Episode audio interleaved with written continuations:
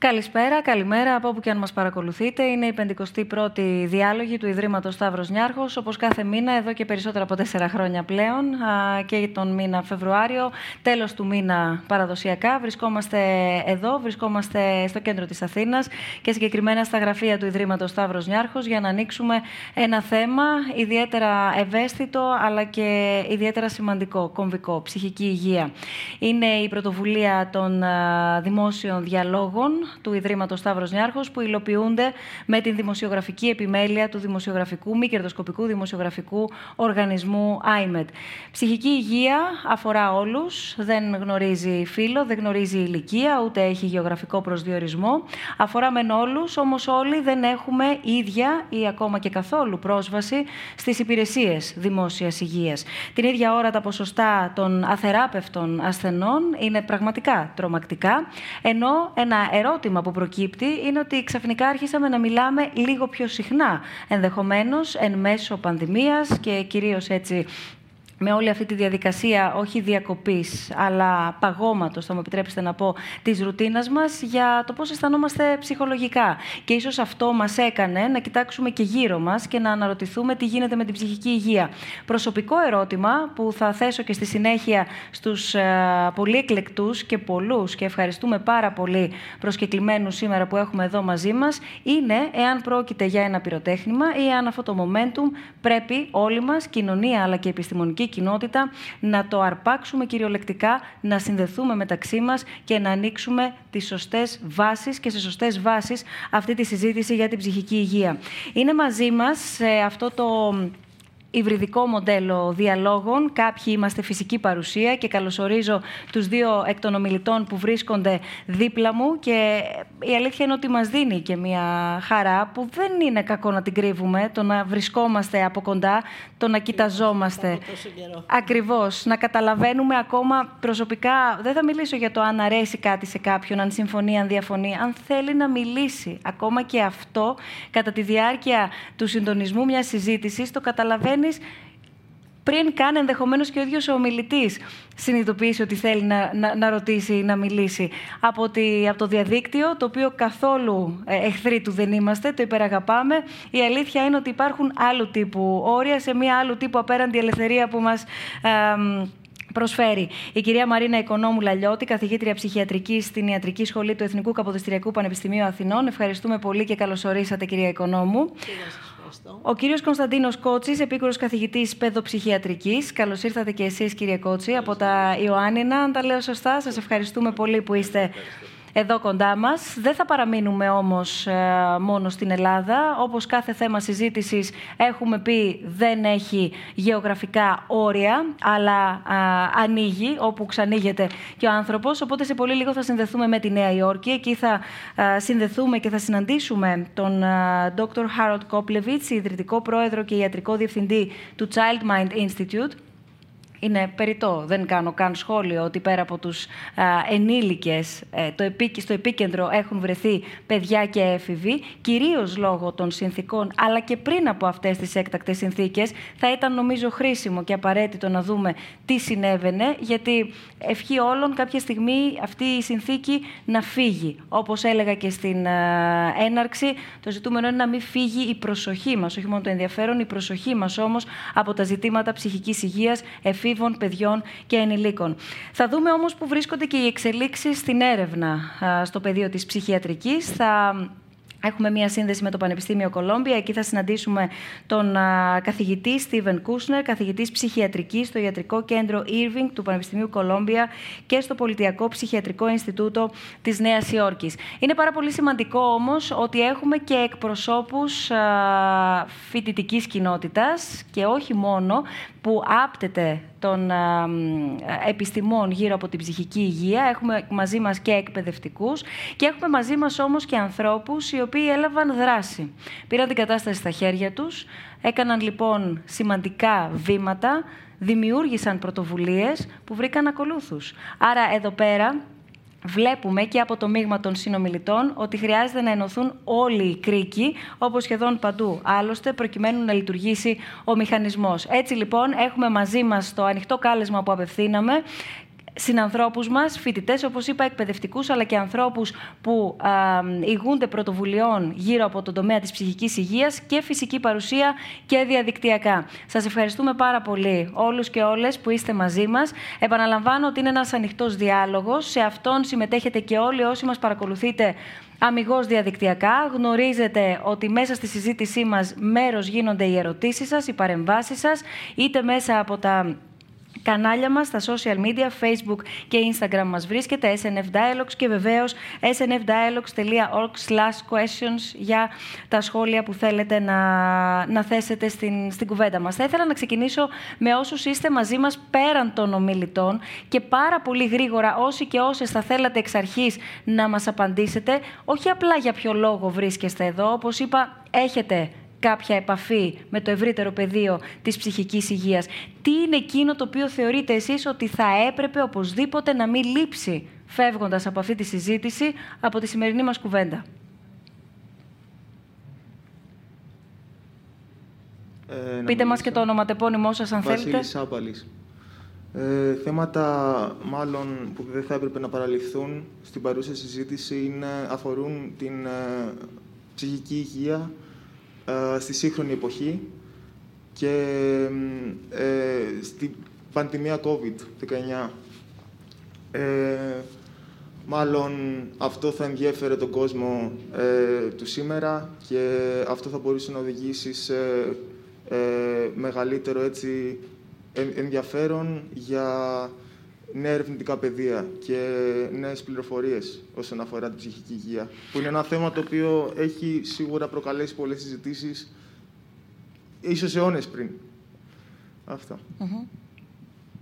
Και εσείς θέλατε να πείτε; Ε, εγώ ήθελα να, να επισημάνω ε, και θα ήθελα να συζητήσουμε για το στίγμα γύρω από την ψυχική υγεία. Γιατί μπορεί ε, ενδεχομένως μερικές φορές να υπάρχει πρόσβαση σε υπηρεσίες, αλλά το στίγμα είναι το εμπόδιο σε αυτή την περίπτωση. Και σε αυτές τις περιπτώσεις, πόσοι πολλοί άνθρωποι δεν λαμβάνουν τη βοήθεια που θα τους έκανε πολύ καλύτερα λόγω του στίγματος. Το οποίο συσχετίζεται και περιστρέφεται γύρω από πολλά, πολλά χαρακτηριστικά όσον αφορά την ψυχική υγεία. Και είναι κάτι πολύ σημαντικό, πιστεύω. Κυρία Οικονόμου, μπορώ να ξεκινήσω από εσάς και να ρωτήσω α, πού βρισκόμαστε πρώτα απ' όλα. Βέβαια, είναι λίγο τρισδιάστατη η ερώτησή μου. Θα ήθελα να είναι πολύ πιο απλή για πρώτη ερώτηση. Αλλά πού βρίσκεται η ψυχική υγεία; Α πάρουμε ως ορόσημο την πανδημία. Το ακούσαμε και από τους δύο συνομιλητές να το θέτουν και βεβαίως το θέτουμε όλοι στην καθημερινότητά μας, οτιδήποτε και αν συζητάμε. Αλλά δύο χρόνια πανδημίας. Βρισκόμαστε ακόμα εν μέσω πανδημίας πού βρίσκεται η ψυχική υγεία, η ευρύτερη δηλαδή προσέγγιση, αλλά και πού βρισκόμαστε πρώτα απ' όλα εμείς οι ίδιοι προσωπικά, παύλα κοινωνικά. Οι δύο συνομιλητές έβαλαν δύο πολύ κέρια ζητήματα. Τη σύνδεση των προβλημάτων ψυχικής υγείας με τον COVID και πού βρισκόμαστε σε σχέση με αυτά. Και ένα άλλο κέριο ζήτημα, το θέμα του στίγματος, που ανεξάρτητα από τον COVID ή όχι, το στίγμα που περιβάλλει την ψυχική αρρώστια θα έλεγα ότι καλά κρατεί ακόμη. Είναι ένα φαινόμενο διαχρονικό, ένα φαινόμενο πάρα πολύ παλιό, ε, αλλά ακόμα και στις μέρες μας, παρά τις προσπάθειες που έχουν γίνει, ε, το στίγμα φαίνεται να περιβάλλει ακόμα την ψυχική νόσο και τον άνθρωπο που πάσχει από μια ψυχική νόσο. Έτσι λοιπόν, ε, ψυχιατρική και στίγμα θα έλεγα ότι είναι συνειφασμένες ε, έννοιες και θα πρέπει πραγματικά αυτό το θέμα που δεν το πιάνουμε πολύ συχνά, που το υποτιμάμε, που θεωρούμε ότι είναι μακριά από μας, πραγματικά να το προσεγγίσουμε και να το προσεγγίσουμε με μία, θα έλεγα, ευαισθησία, ε, γιατί η, τα προβλήματα ψυχικής υγείας δεν είναι μακριά από μας. Το είπατε κι εσείς, άλλωστε. Ε, εγώ θα έλεγα ότι, όπως δείχνουν και οι έρευνες, ένας στους τέσσερις κάποια στιγμή στη ζωή του θα αναπτύξει κάποιο τύπου πρόβλημα ψυχικής υγείας. Είτε αυτό είναι σοβαρό, είτε είναι πιο ήπιο. Άρα τα προβλήματα ψυχικής υγείας είναι πολύ κοντά μας. Και θα πρέπει να τα δούμε και να τα αντιμετωπίσουμε. Θα σας διακόψω μόνο και μόνο για να, να ε, μοιραστώ κάτι που λέγατε στις συνομιλίες που είχαμε καθώς προετοιμαζόμασταν για τη σημερινή συζήτηση. Αυτό το ένας στους τέσσερις, ε, σε πολύ πιο, με πολύ πιο απλοϊκό τρόπο που θα τον νιώσουμε όλοι μας, είναι ας σκεφτούμε πόσους, αν όχι εμείς, στο περιβάλλον μας έχουμε. Και ας ξεκινήσουμε αν είμαστε εμείς, αν είναι το οικογενειακό περιβάλλον, αν είναι το ευρύτερο συγγενικό περιβάλλον, αν είναι το εργασιακό εργασιακό, κοινωνικό, ακριβώς, φιλικό. Ακριβώς, ακριβώς. Και αν στους τέσσερις ή τρεις κανείς δεν έχει από τους τρεις κάποιο πρόβλημα, τότε θα είμαστε εμείς. να μην το ξεχνάμε Μάλιστα. αυτό. Μάλιστα. Αλλά ο φίλος ε, που μίλησε στην αρχή και έβαλε ένα μεγάλο ζήτημα, το θέμα του COVID, ε, εγώ θα έλεγα ότι όπως κάθε κρίση, έτσι και η παραδημική κρίση, δεν μπορεί παρά να αφήνει το αποτύπωμά της σε όλες τις πτυχές της ζωής και της ε, ατομικής ζωής, της προσωπικής ζωής, της ψυχικής ζωής, αλλά από και πέρα και της κοινωνικής και της οικονομικής ζωής. Έτσι λοιπόν και ο COVID, ο COVID-19 έχει επηρεάσει τη ζωή μας, έχει φέρει ανατροπές στη ζωή μας, ανατροπές στην καθημερινότητά μας και βεβαίως έχει φέρει μια μεγάλη αβεβαιότητα για το μέλλον μας. Το πολύ σημαντικό είναι ότι μας έφερε σε επαφή με το θάνατο και εξοικειωθήκαμε με το θάνατο. Και έχουν περάσει δύο χρόνια και ο θάνατος είναι γύρω μας. Ακόμα και σήμερα, δύο χρόνια μετά, ακούμε αριθμούς και νούμερα που ίσως τα περνάμε πολύ επιδερμικά, αλλά είναι αριθμοί και νούμερα που πίσω τους κρύβουν ανθρώπινο πόνο, ε, απώλεια, απώλεια ζωής αγαπημένων ανθρώπων. Ε, άρα λοιπόν η πανδημία μας έφερε σε επαφή με το θάνατο και ο θάνατος, όπως κάθε απώλεια, αφήνει και ένα αποτύπωμα ψυχικό. Και τα προβλήματα ψυχικής υγείας είναι, θα έλεγα, πολύ ζωντανά αυτή τη στιγμή.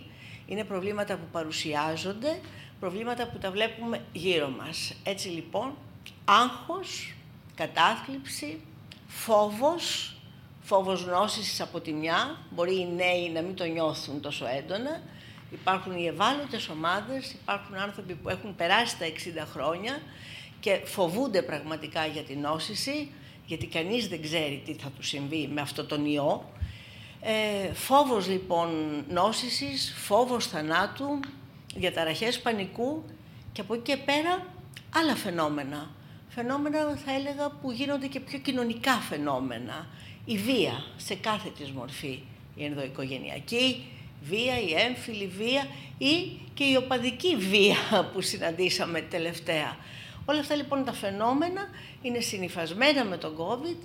Να μην ξεχνάμε ότι υπάρχουν και οικονομικά προβλήματα, έχουν έρθει, έχουν έρθει, σας διακόπτω, γιατί ναι, ναι, έχουμε λάβει και πολλά ερωτήματα με το που ανακοινώσαμε το θέμα συζήτησης και έχουν έρθει κάποια ερωτήματα τα οποία θα τα θέσουμε και στην κουβέντα μας, τα οποία έχουν να κάνουν με το άγχος της εργασίας. Ναι. Είτε για εκείνον ή εκείνη που έχασε την εργασία του, είτε για εκείνον ή εκείνη που αγωνιά για το πώς για πολλούς, ενδεχομένως και για όλους ταυτόχρονα τους λόγους, θα μπορέσει να την κρατήσει, να τη διατηρήσει την εργασία. Ε, βέβαια. Ε, υπάρχει μια οικονομική απώλεια πέρα από οτιδήποτε άλλο.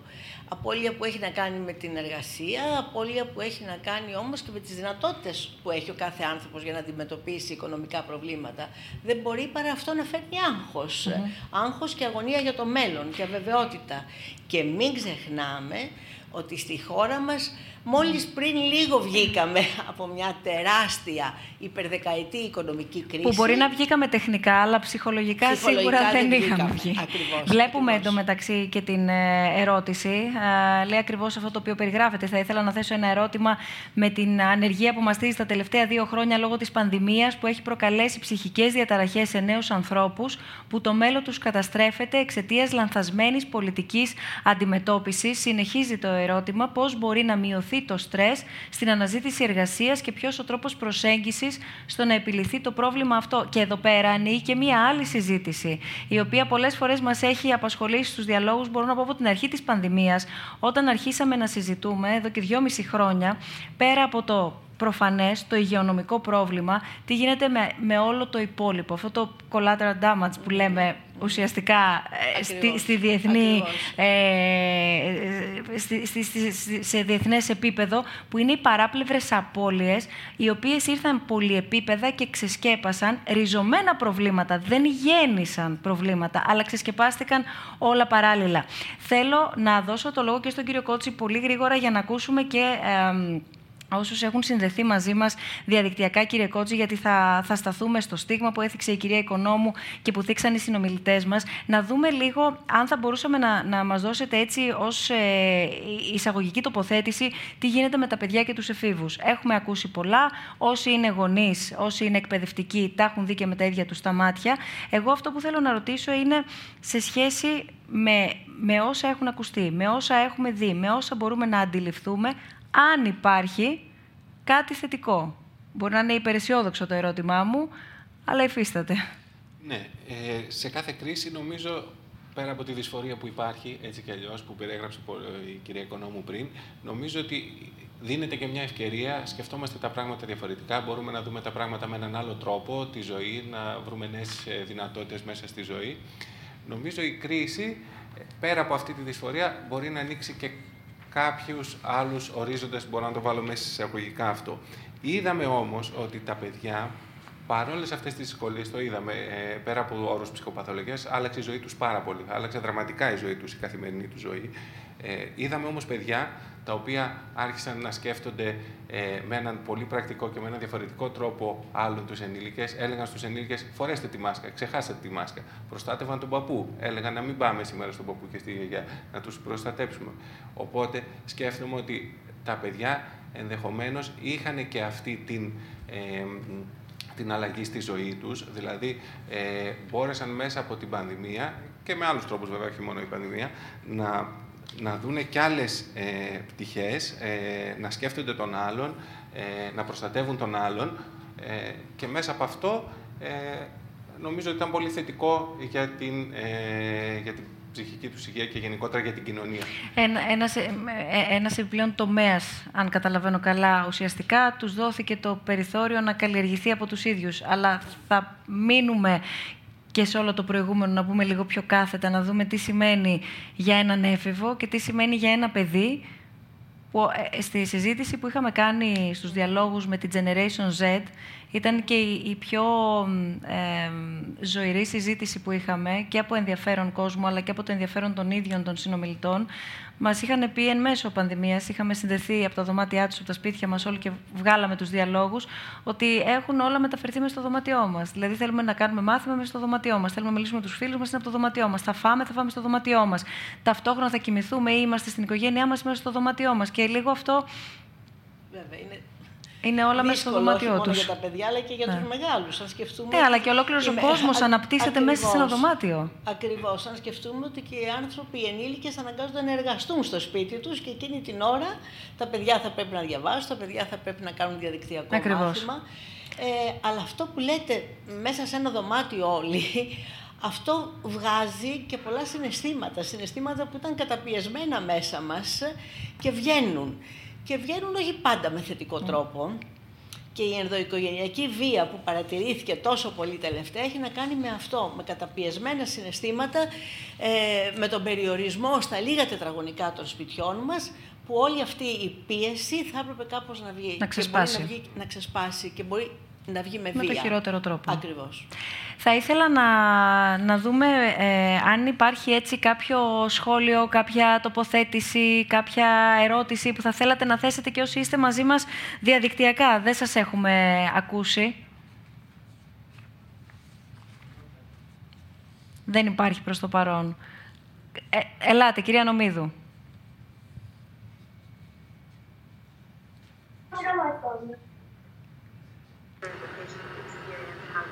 Ε, δεν ζήτησα εγώ το λόγο, μήπως τον ζήτησε δια τηλεφώνου η άλλη κυρία Νομίδου; Α, με συγχωρείτε, ναι, πρέπει να βλέπουμε τα χεράκια. Μπέρδεψα εγώ τις οθόνες, γιατί έχουμε μάθει και τα χεράκια στο Zoom.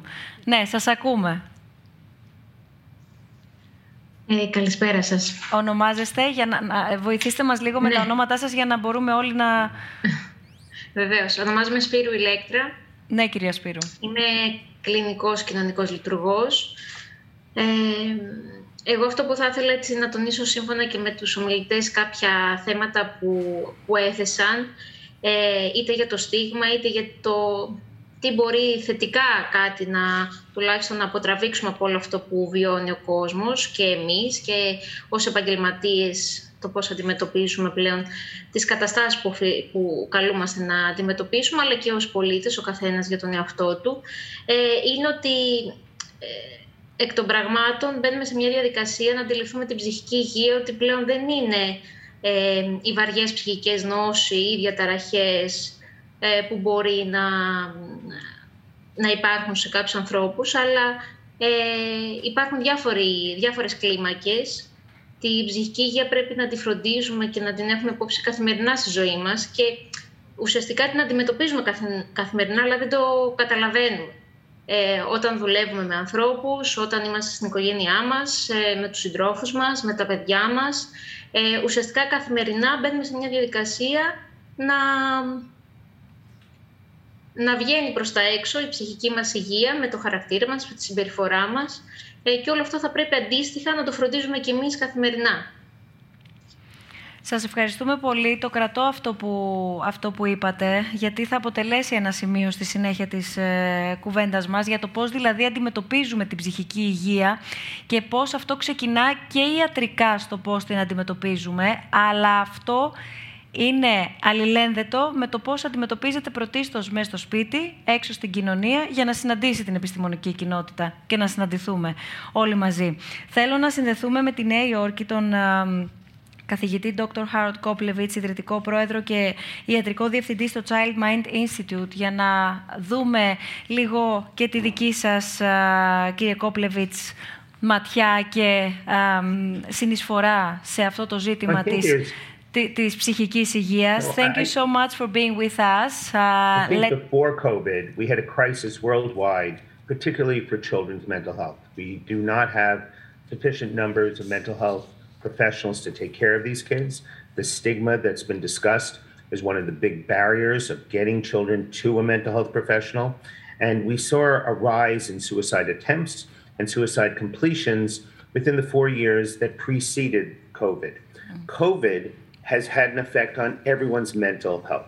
That doesn't mean that everyone, five out of five kids, have a mental health disorder, but there is a certain amount of stress and a certain amount of loss that kids and in particular adolescents experience that is different than adults.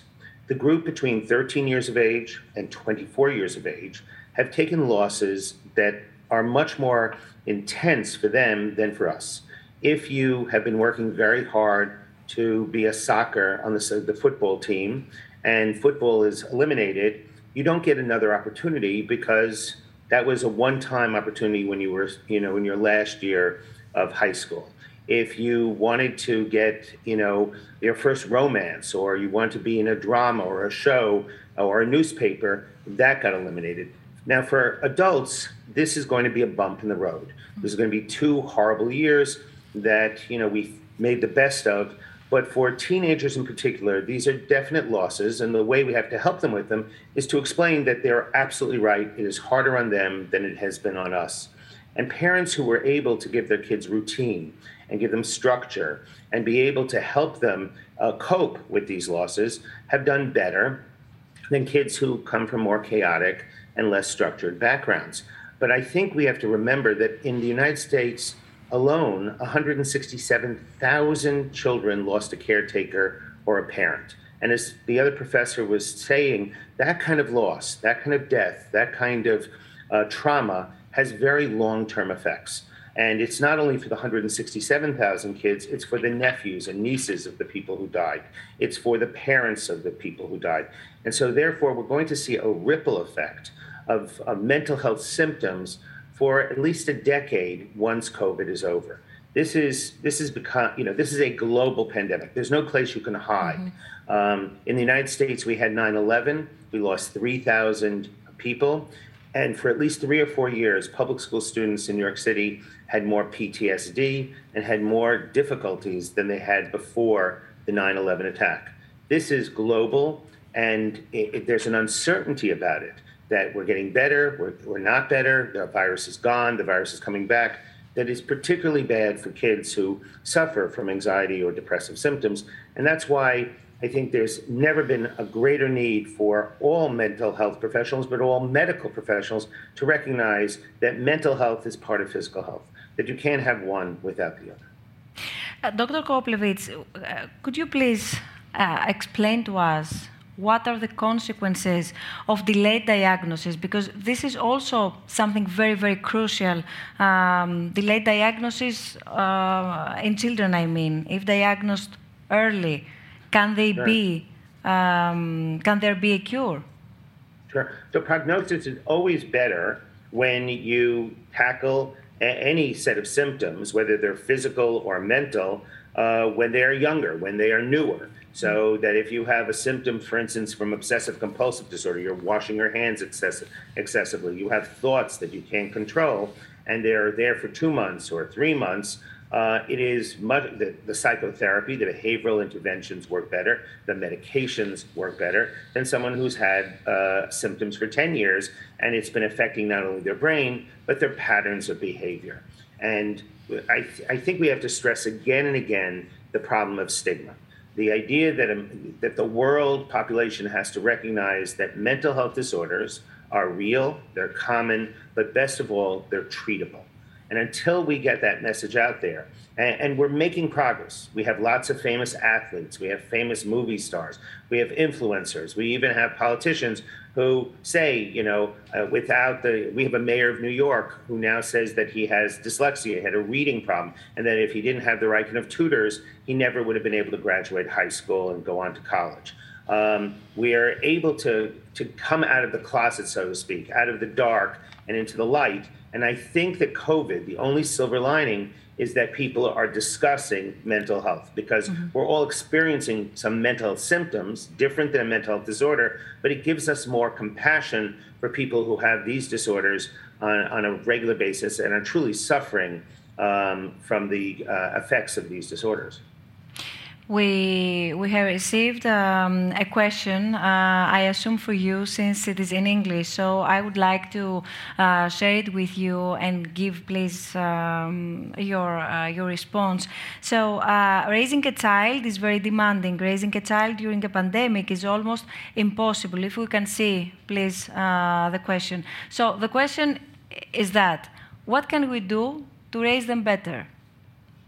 So, I would tell you that self care is, is important for childcare. And during COVID, it's never been more important. There's an expression that we use that when you're on an airplane and the air compression drops, you're supposed to put the mask on yourself first before you put it on your child. It doesn't seem to make sense, right? Wouldn't I want to take care of my child first? But if you don't have the mask on, if you're not breathing, you don't have the energy to properly put the mask on your child or the second child or the third child self care is really essential. This is the time where parents have to take care of themselves. They have to sleep at least seven hours. They have to put their computer away or their iPhone, or they have to stop watching Netflix. They just have to sleep seven hours. They have to eat things that are green. They have to watch their diet. They have to do at least 20 minutes of exercise, take a walk, you know, go outside or uh, walk around the block or walk down the street. And they should do something spiritual. Go to church, or just do some meditation for 20 minutes. Calm down your brain. These four things that make you stronger are a great model for your children to see that you're watching your diet, that you're taking care of your body with exercise, that you do recognize that there needs to be 20 minutes of spirituality, of calming your amygdala and getting your brain to calm down, and that you're also sleeping. Without self care, we can't do childcare. And it's never been more important than during this pandemic.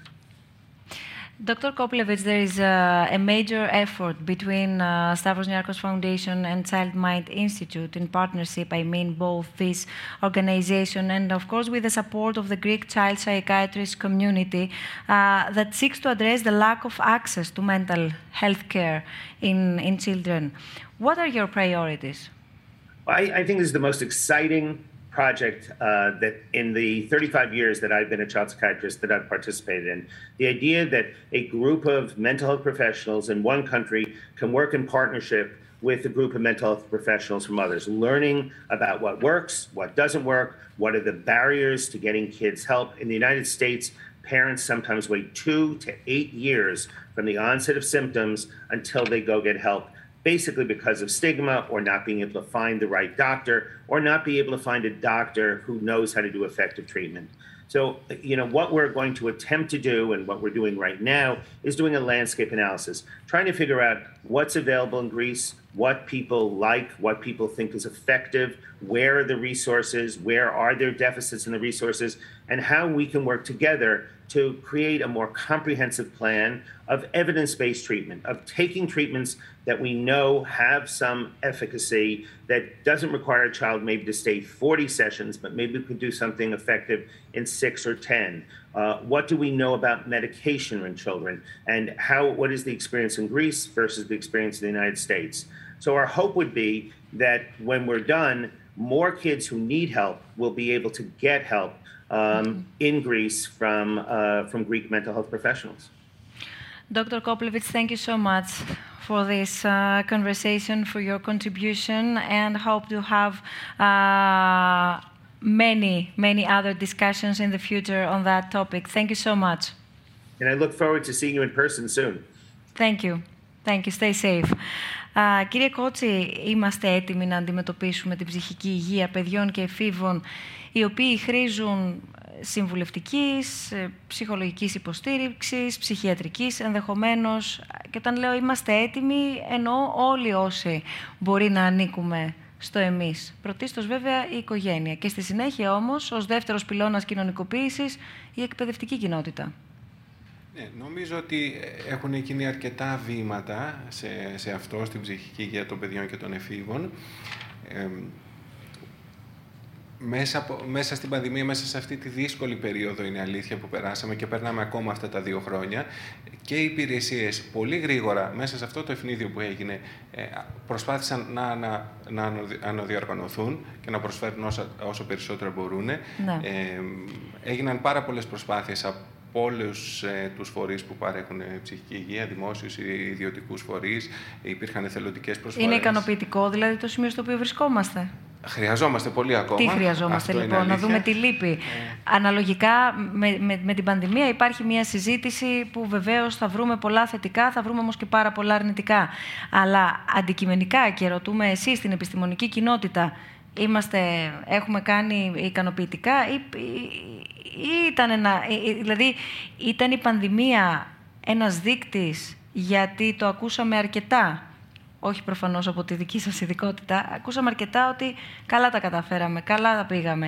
Ή μήπως θα έπρεπε να το ακούσουμε ως ένα καμπανάκι ή καμπαναριό ολόκληρο για να δούμε το πού βρισκόμαστε με την πληθώρα των προβλημάτων, ένα εκ των οποίων είναι η ψυχική υγεία, προέκυψαν και μας έδειξαν πού βρισκόμαστε. Μπορούμε να το δούμε ως μια ευκαιρία. Αυτό που, που πρέπει να κάνουμε τι; Ε, νομίζω ότι χρειάζεται καταρχήν ενίσχυση ε, των δομών, ε, ώστε να μπορέσουμε να το ναι, ναι. ενίσχυση των δομών, ε, κυρίως σε απομακρυσμένες και ε, μικρές περιοχές, ε, όπου δεν υπάρχει, ε, η αλήθεια είναι, εύκολη πρόσβαση στα παιδιά και στους εφήβους και εκεί ακόμα περισσότερο ενδεχομένως να υπάρχει και το στίγμα, οπότε χρειάζεται και σε αυτό να δουλέψουμε και φυσικά ε, μέσα από την, ε, και μέσα από τα σχολεία να υπάρξουν ε, προγράμματα που μπορούν οι εκπαιδευτικοί να βοηθήσουν τα παιδιά, γιατί ξέρετε τα παιδιά είναι συνήθως τις περισσότερες ώρες είναι στο σχολείο. Οπότε χρειάζεται με έναν τρόπο... COVID, ναι. ναι. Ναι, όντως. δηλαδή θέλω να πω ότι είναι ένα ολόκληρο σύστημα. Είναι οι υπηρεσίες, είναι τα σχολεία, και εδώ θα ήθελα να πω και για τους γονείς ότι όλα αυτά που συζητάμε για τα παιδιά, όλα αυτά που είπε η κυρία Οικονόμου, από εκεί και πέρα συζητάμε για τα παιδιά. Δηλαδή όλες οι δυσκολίες που έρχονται, που εμφανίστηκαν στους γονείς, ε, δεν μπορεί να αφήσουν ανεπηρέαστα ε, τα παιδιά. Οπότε ε, έχουμε τις δυσκολίες των γονιών, συν μετά οι δυσκολίες που εμφανίζονται ε, στα, στα, παιδιά. Κυρία Οικονόμου. για να μην λέμε μόνο τα δυσάρεστα, Πιστεύω και εγώ ότι κάθε κρίση κρύβει και ευκαιρίες. Έτσι λοιπόν στη χώρα μας, με την έναρξη της πανδημικής κρίσης, ξεκίνησε και μια καινούργια υπηρεσία που αφορά και τους ενήλικες βεβαίως, αλλά και τα παιδιά και τους εφήβους. Και αυτή η υπηρεσία είναι μια τηλεφωνική γραμμή ψυχοκοινωνικής υποστήριξης με αφορμή τον COVID, ε, το 10306 και θα το επαναλάβω 10306 γιατί είναι μια τηλεφωνική υπηρεσία η οποία δημιουργήθηκε ε, στις αρχές του, το Μάρτιο του 2020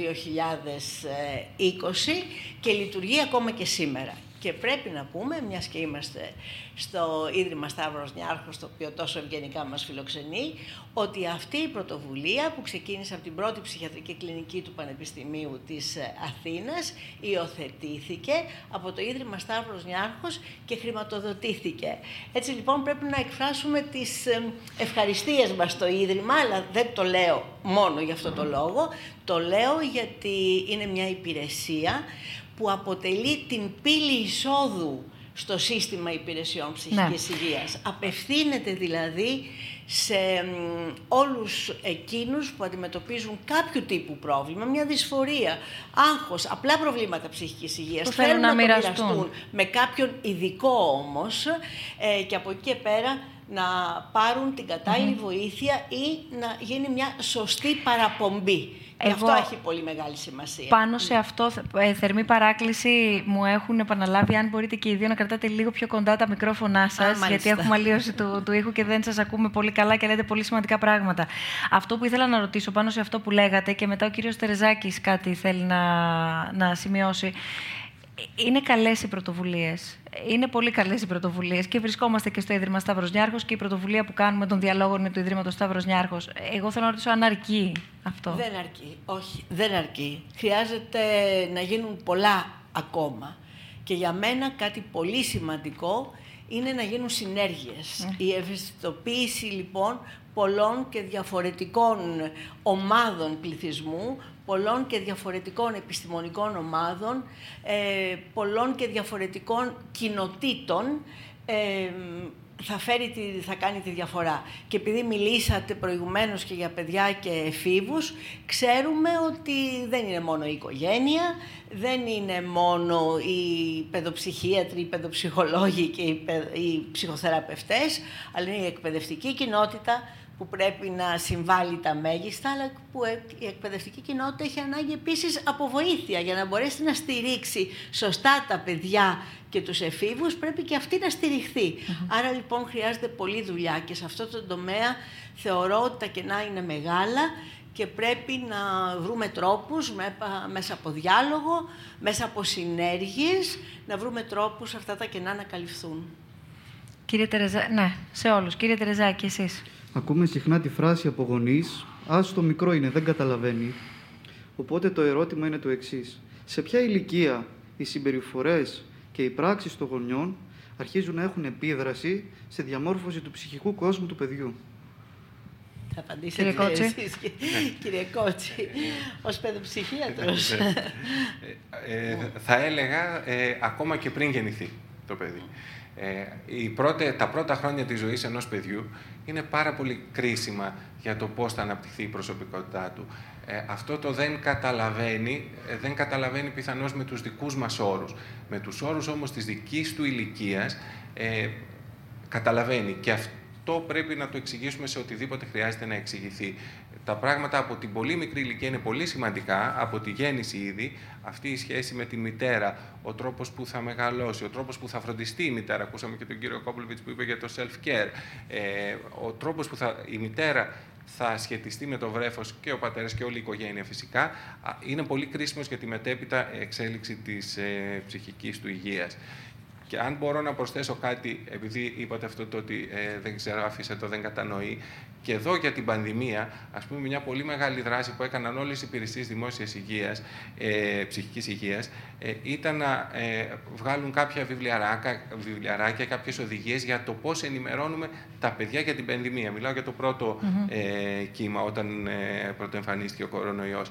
Και αυτές οι, οι οδηγίες, μέσα σε εισαγωγικά, ε, απευθυνόταν σε όλες τις ηλικίες. Από πολύ μικρά παιδιά έως ε, εφήβους φυσικά προσαρμοσμένες στο τι μπορεί να κατανοήσει ένα παιδί στην κάθε ηλικία. Ακόμα και σε αυτό πάντως θυμάμαι σε προηγούμενους διαλόγους που είχαμε συνομιλήσει ξανά πριν από ένα χρόνο, ε, αν δεν απατώμε, με τον ε, καθηγητή κύριο Κόπλεβιτς, μου είχε επισημάνει ένα πάρα πολύ απλό παράδειγμα, η, που, ε, αυτό και αν το λέμε όλοι, η αίσθηση του χρόνου, την οποία χάσαμε, ε, δεν μπορούμε να προσδιορίσουμε και, και δεν ξέρω αν και βγαίνοντας λίγο αυτό μας δημιουργεί μια περίεργη απόσταση, γιατί έχουμε μάθει να είμαστε σε μια απόσταση, άρα και για άλλους λόγους δεν μπορούμε, ενώ είμαστε τώρα κάπως περισσότερο έξω, δεν μπορούμε πάλι να προσδιορίσουμε το χρόνο, γιατί κάπως έχουμε αποστασιοποιηθεί. Αλλά κλείνω την παρένθεση. Μου είχε πει ότι η έννοια του χρόνου, όταν λες έναν ενήλικα ότι για δύο μήνες, για τρεις μήνες θα πρέπει να εργαστείς από το σπίτι και λες σε ένα παιδί ότι για δύο-τρεις μήνες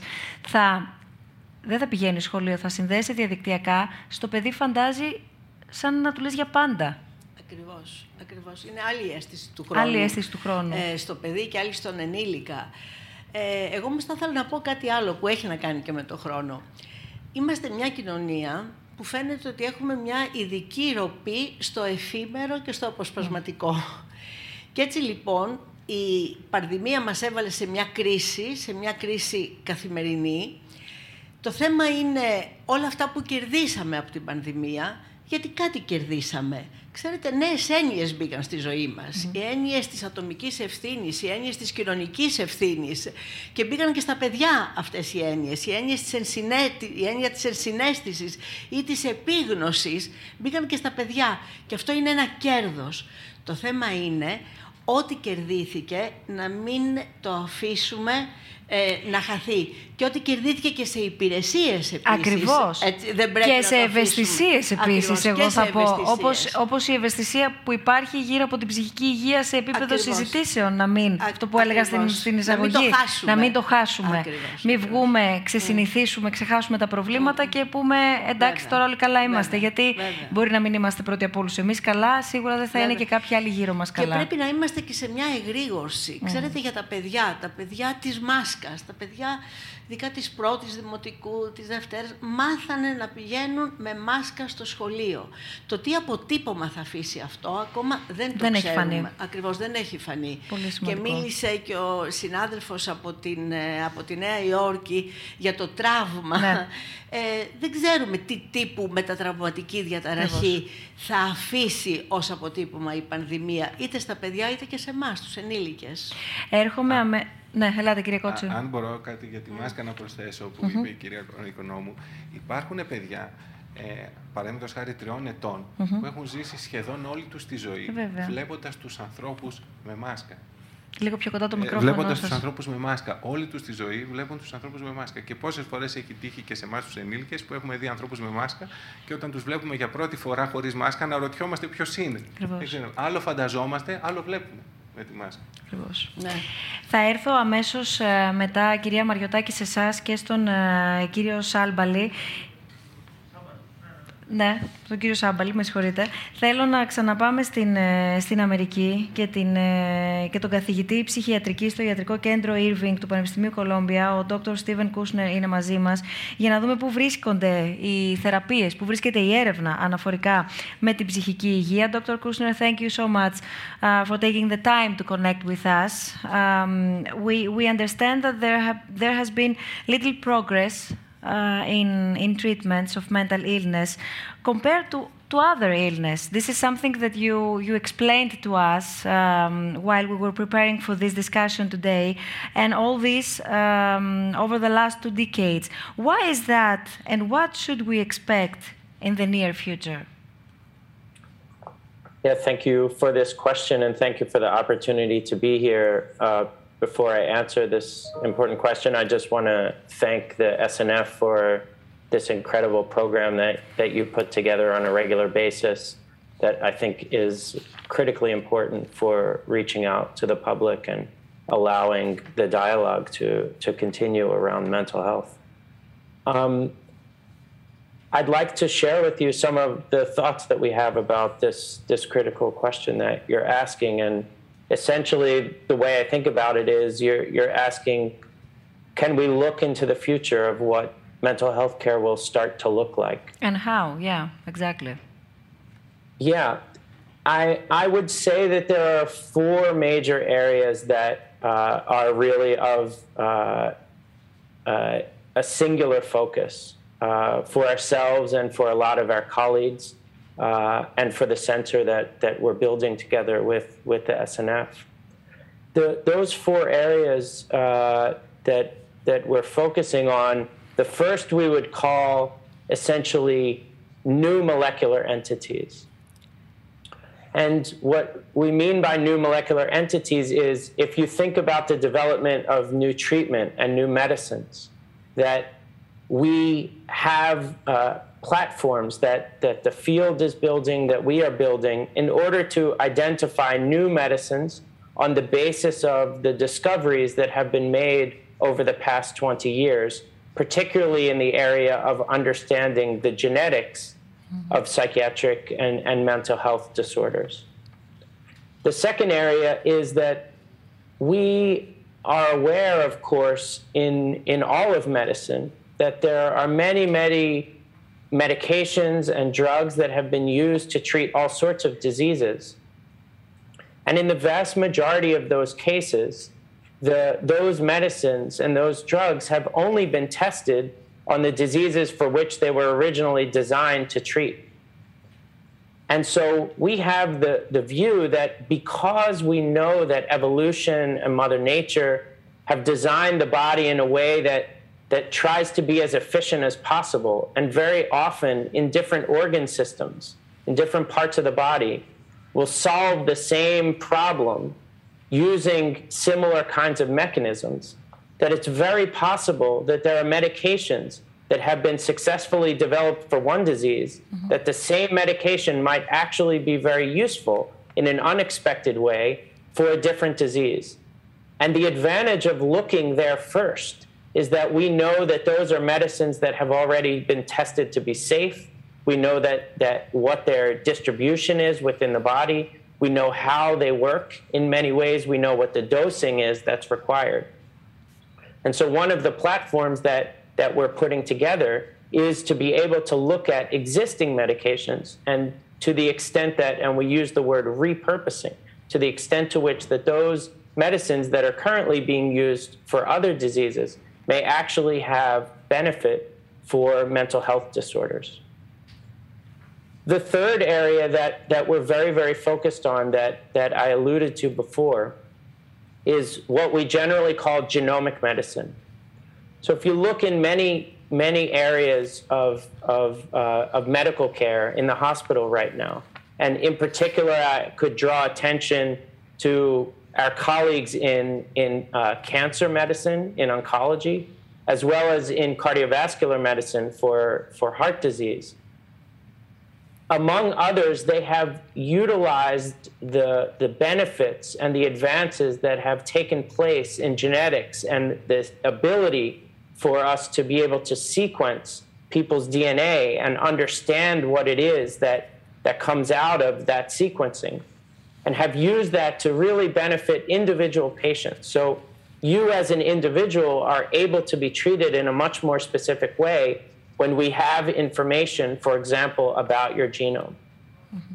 And one of the things that we're very excited about is to be able to use the information in, in people's DNA to be able to determine for that particular person what exactly is the nature of the mental health problem that you have and how might your treatment be tailored or customized to you as an individual. The third, the fourth area that we're very, very focused on is the fact that mental health disorders, as Dr. Koplowitz said, and, and many of the other uh, people who have been participating in today's program have alluded to, is the fact that mental health disorders very often are, are chronic disorders. So they come and go, they can be episodic, but very often for very many people, they can last quite a long time. And what that means is that over time, you have an accumulate, accumulating large medical record from all of the experiences that you've had interacting with the various clinics and the hospitals. And right now, psychiatry and mental health is, in our view, not making optimal use of all of the data that are in those medical records. And so, one of the things that we're doing very closely is teaming up with artificial intelligence and computer science experts in order to be able to use the wealth of data that are in people's individual medical records to try to extract patterns from those data that give us a view on what the future might hold for them. What is their likely prognosis? What kinds of medications mm-hmm. might be helpful for them? To what extent might in the future they manifest different kinds of diagnoses? And how is it that we can intervene as early as possible? Again, earlier in this program, you really touched upon that the importance of early diagnosis and early intervention for being able to to optimally treat uh, individual people. So these are the these are the four major areas that that we're focusing on. I'm uh, really it's a pleasure for me to be doing this together with Professor Joseph Gogos as well as Professor Sandra Marks, and the the, the three of us have really. Uh, looking forward to, to being able to work together with the SNF on these, these important programs. Thank you so much, Dr. Kushner, and thanks in advance, Dr. Gogos, exactly because we had the opportunity to talk as well with him uh, while we were preparing for this uh, discussion today. And I have to say that we we are very happy, and it's our pleasure since we're gonna have the opportunity to to um, to share with all of you on our website an opinion written by Dr. Gogos uh, on exactly what we're discussing right now. I mean, mental health. Dr. Kushner, we have received one question for you. I don't know if there is answer. I mean, uh, it's a very straightforward question, as you can see. How soon will we have new drugs for mental disorders, and for which disorders are we close to find new treatments? Yeah. So, thank you for this question. I think this is a very important question. It, it, this is obviously a challenging question mm. to answer. Uh, what I can tell you is that we're unlikely next month to have uh, new drugs. I, am sort of saying that as kind of an obvious thing. Uh, but I will say, I think in the next decade, I think it's highly likely that in the next five to 10 years, we're really going to see a dramatic breakthrough in the development of new treatments. And that is, I think, in large part because of the advances that we've seen in all of these areas that I've just spoken about. So, number one, our understanding of the genetics of mental health disorders. Number two, because of the dramatic advances in neuroscience and our understanding of how the brain works. And number three, because of the increasing ability to make use of all of the various kinds of data about individual people that we have in people's medical records as well as in their genomes and other kinds of testing that we can do to be able to integrate that in a sophisticated way and use all the tools of artificial intelligence to be able to build predictors for future prognosis. I think that because of those things, those three things will converge. And in the next five to 10 years, we're going to see dramatic advances. The second part of that question was which disorders. And I mm-hmm. think that specifically which disorders are going to be those disorders for which, in those three areas that I just mentioned, we have the most progress. So, for example, disorders like autism, schizophrenia, bipolar disorder, disorders that are can be can be on the more severe end of the spectrum sometimes those disorders happen to be disorders for which the genetics, for example, is most well understood. That also happen to be disorders for which there is the most contact in general with the mental health care system, so that the data sets that are available are the largest. And so we think that probably simply because of that, those are the areas that are likely to yield new treatments the soonest. But we really want to emphasize that we think that this is an approach that needs to be applied across all of mental health and all of psychiatry. And we hope to, as quickly as possible, to bring those benefits across the entire spectrum. Thank you so much. Thank you, Dr. Kusner. Thank you. You're very welcome. Thank you. Thank you so much. Δεν ξέρω αν θέλετε να, να πείτε πολλά ή να, να δώσω το λόγο που χρωστώ για τις παρεμβάσεις και να επιστρέψω επειδή περιμένουν αρκετή, αρκετή ώρα ο κύριος ε, Σάμπαλης, κυρία Μαριωτάκη. Κυρία Μαριωτάκη εσείς και αμέσως μετά σε εσάς. Το μικρόφωνο αν θέλετε κοντά. Ευχαριστώ.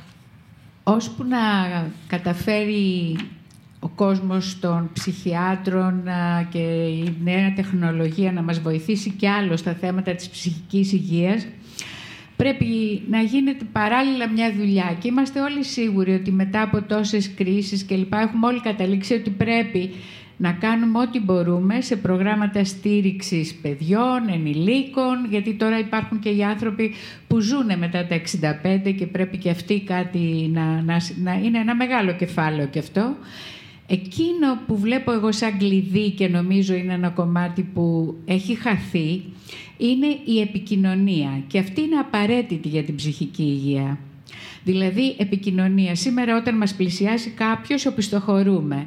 Και γεγονός είναι ότι όταν κάποιος θέλει να μας μιλήσει, του απαντάμε με SMS ή με ένα βελάκι ή με ένα σχηματάκι αν δούμε τη λέξη επικοινωνία που έχει πάρα πολλές ε, έτσι, πτυχές και πα, πολυπαραμετρική τη βλέπω, δηλαδή, νομίζω ότι είναι το σημείο κλειδί που παράλληλα πρέπει να ξαναδιδαχθεί από την αρχή, σε σχολεία, σε, σε μεγάλους ακόμα ανθρώπους, γιατί το βλέπω ότι εκεί υπάρχει μια έλλειψη και αυτή η έλλειψη μας βοηθάει για τη θεραπεία των, όχι των ακραίων παθήσεων, αλλά έτσι κι αλλιώς είναι απαραίτητη η επικοινωνία για όλες τις ψυχικές παθήσεις. Ε, όταν λέω επικοινωνία, ε, διδάσκεται η επικοινωνία. Έχει κανόνες. Ε, είναι, αν πάτε σε διαφορετικά μέρη, επικοινωνούν με διαφορετικούς τρόπους. Αυτό που κοιταζόμαστε στα μάτια, ε, τώρα με τις μάσκες ήταν βέβαια κάτι που διατηρήθηκε. Αλλά θέλω να πω ότι είναι πάρα πολύ σημαντικό να διδαχθούμε τρόπους επικοινωνίας από την αρχή στα μικρά παιδιά πολύ έντονα αυτό, γιατί αυτό που νομίζουν ότι επικοινωνούν δεν, δεν είναι. Είναι ένα πρώτο επίπεδο που να προλάβουν να το δώσουν διαδικτυακά, να, πατήσουν, να πατήσουν το κλικ και να νομίσουν ότι έγινε. Η επικοινωνία της γειτονιάς έχει σταματήσει, της παρέας, της ομάδας. Μόνο η βία που βγαίνει εύκολα, χωρίς επικοινωνία, ε, είναι ένας τρόπος που εξακολουθούμε να βλέπουμε γύρω μας.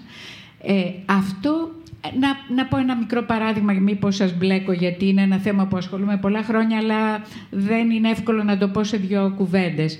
Ας πούμε, ένα παιδάκι για να μάθει να πει όχι, έχοντας επικοινωνία με τους διπλανούς του, είναι ένα ολόκληρος τομέας. Πρέπει να μάθει πώς θα πει, τι θα απαντήσει, αν επιτρέπεται να πει όχι. Έχει τακτική αυτό, έχει πολιτική. Πρέπει να μάθει ένα κύκλο να κάνει κάθε φορά σε αυτά που τον πιέζουν. Δηλαδή ένα απλό όχι μπορεί να πει το παιδί, αλλά αυτό δεν είναι επικοινωνία. Πρέπει να το στηρίξει από πίσω. Πώς, γιατί, πώς, με του, με ποιους κλπ. Είναι πάρα πολύπλοκο και ενώ χαίρομαι που προχωράμε σε κάποια θέματα, καταλαβαίνω ότι σε αυτό το θέμα έχουμε οπισθοχωρήσει. Και τέλος πάντων θα τα πούμε και μετά. Θέλετε, κυρία Οικονομελάτη. Εγώ θα ήθελα να συνδέσω ε, αυτά που είπε ο συνάδελφος από την Αμερική. Ο Και ειδικά αυτά με την γενετική και τα φάρμακα που περιμένουμε, αλλά δεν μας έρχονται δυστυχώς, και την επικοινωνία, το θέμα της επικοινωνίας που βάλατε. Ε, εγώ έχω ασχοληθεί πολλά χρόνια με, την, με τις μείζονες ψυχικές διαταραχές, τις σοβαρές ψυχικές διαταραχές, τη σχιζοφρένεια, τη διπολική διαταραχή και το ρόλο που παίζει στην εξέλιξη και την πορεία αυτών των διαταραχών η οικογένεια. Και υπάρχουν κάποια φάρμακα, λέω κάποια φάρμακα, γιατί δεν έχει βρεθεί ακόμα εκείνο το φάρμακο που θα ξεριζώσει τις αρρώστιες και μ' αρέσει να χρησιμοποιώ τη λέξη να ξεριζώσουμε, να φύγει δηλαδή, να θεραπεύσουμε πλήρως την νόσο, δεν έχουν βρεθεί ακόμη αυτά τα φάρμακα. Η κάθε αρρώστια όμως δεν είναι απλή, είναι ένα πολύπλοκο βίο-ψυχοκοινωνικό φαινόμενο.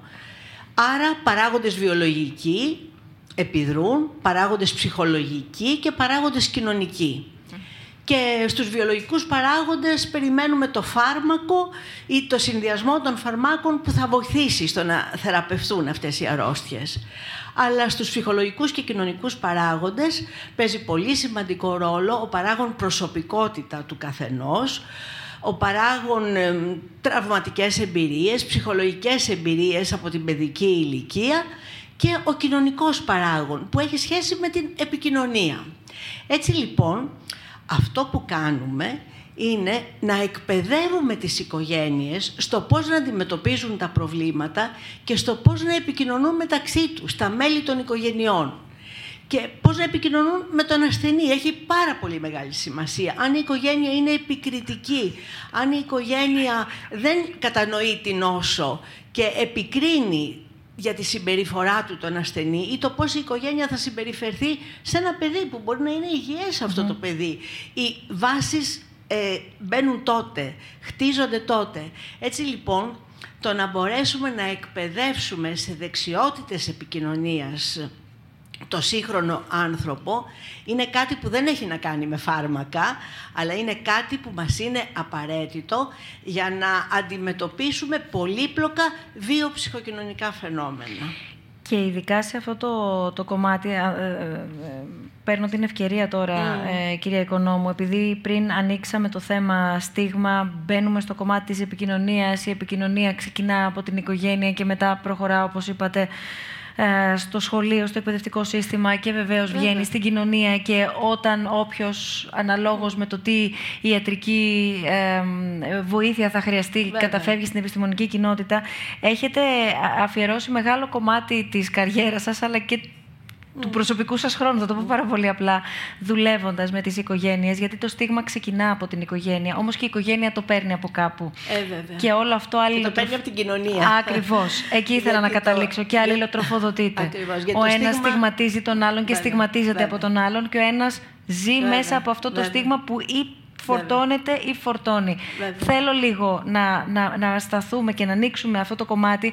Μας είχατε πει επίσης για τα δικαιώματα του ψυχικά ασθενούς που αυτά θα οδηγήσουν και εδώ βλέπουμε μια άλλη προσέγγιση, γι' αυτό το βάζω μαζί με το στίγμα και το ρόλο της οικογένειας και θα πάμε και στην κυρία Νομίδου, ε, το πώς γίνεται και η μετάβαση και ο ασθενής πάβει και ο ίδιος να στιγματίζεται και να αποτελεί το βαρύ φορτίο της οικογένειας. Ναι, Θέλετε να μας εξηγήσετε αυτό τον κύκλο; Ναι, ναι. Το στίγμα είναι μια κοινωνική κατασκευή. Δεν είναι μια ιδιότητα των ανθρώπων.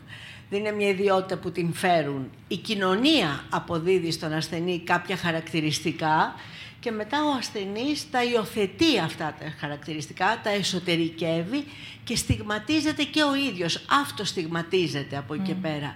Αλλά και η οικογένεια εισπράττει αυτό το στίγμα και το υιοθετεί πολλές φορές και φοβάται και ντρέπεται γιατί υπάρχει ένα μέλος της, ένας αγαπημένος της άνθρωπος, ένας αγαπημένος της συγγενής που πάσχει από μια ψυχική αρρώστια. Και πολλές φορές μπορεί να γίνεται και αυτοματοποιημένα αυτό, δηλαδή να μην συνειδητοποιεί καν ότι είναι αντίληψη της κοινωνίας αυτό το στίγμα, άρα δηλαδή ακριβώς, να ξεκινάει από το δεύτερο ακριβώς. επίπεδο. Και ενοχοποιείται η οικογένεια και ενοχοποιείται πολλές φορές και μέσα από το κανάλι της κληρονομικότητας. Γι' αυτό περιμένουμε πολλά από τη γενετική έρευνα, που ακόμη δεν τα εχουμε σε επαρκή βαθμό, αλλά ενοχοποιείται και από την κοινωνία η οικογένεια.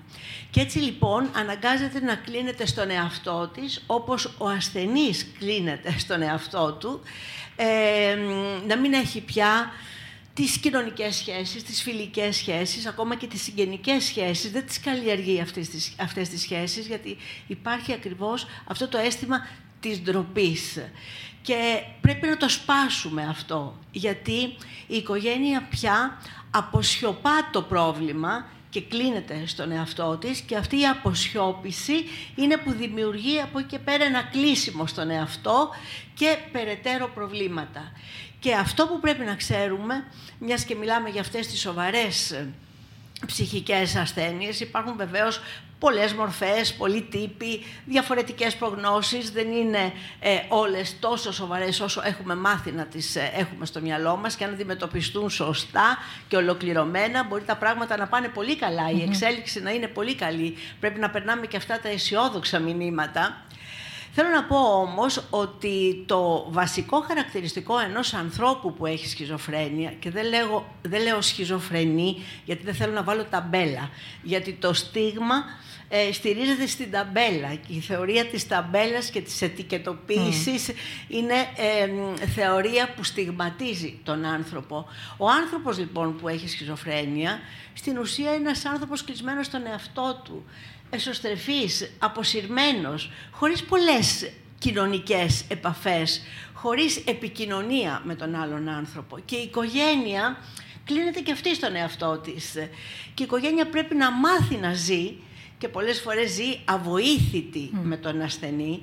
Και εμείς οι επαγγελματίες ψυχικής υγείας έχουμε μάθει, ξέρετε, να περιμένουμε από την οικογένεια να τα βγάλει πέρα με σοβαρά προβλήματα 24 ώρες το 24ωρο, ζώντας με έναν ασθενή, χωρίς βοήθεια, χωρίς ενημέρωση.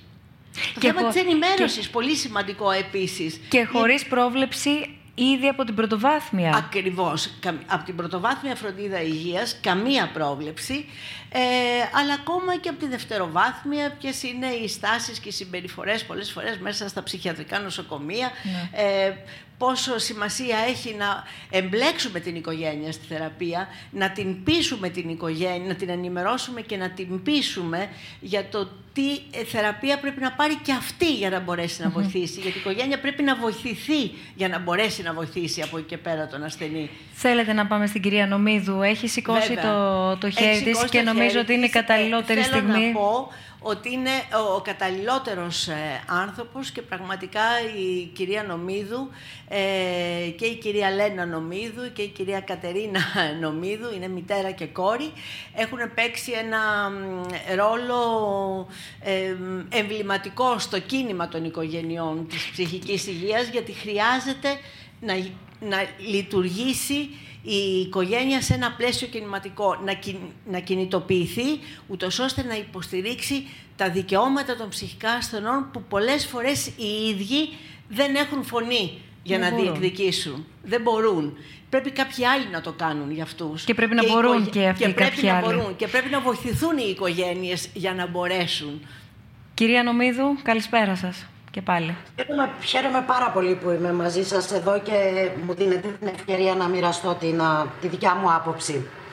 Ε, τα τελευταία 40 χρόνια είμαι μέλος α, οικογένειας προσπαθώντας να βοηθήσω από τη μια τον αδελφό μου και από την άλλη με πάρα πολλές άλλες οικογένειες να βοηθήσουμε καινούριε οικογένειες γιατί η ασθένεια είναι κάτι το οποίο αναπαράγεται και δεν σταματά.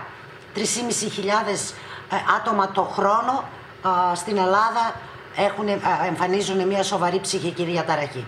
40 χρόνια. Τα τελευταία δύο χρόνια έχω και εγώ από την πλευρά μου ένα θέμα. Είναι, τώρα ήταν η σειρά μου να είμαι ένας στους τέσσερις σε κάποια στιγμή της ζωής μου.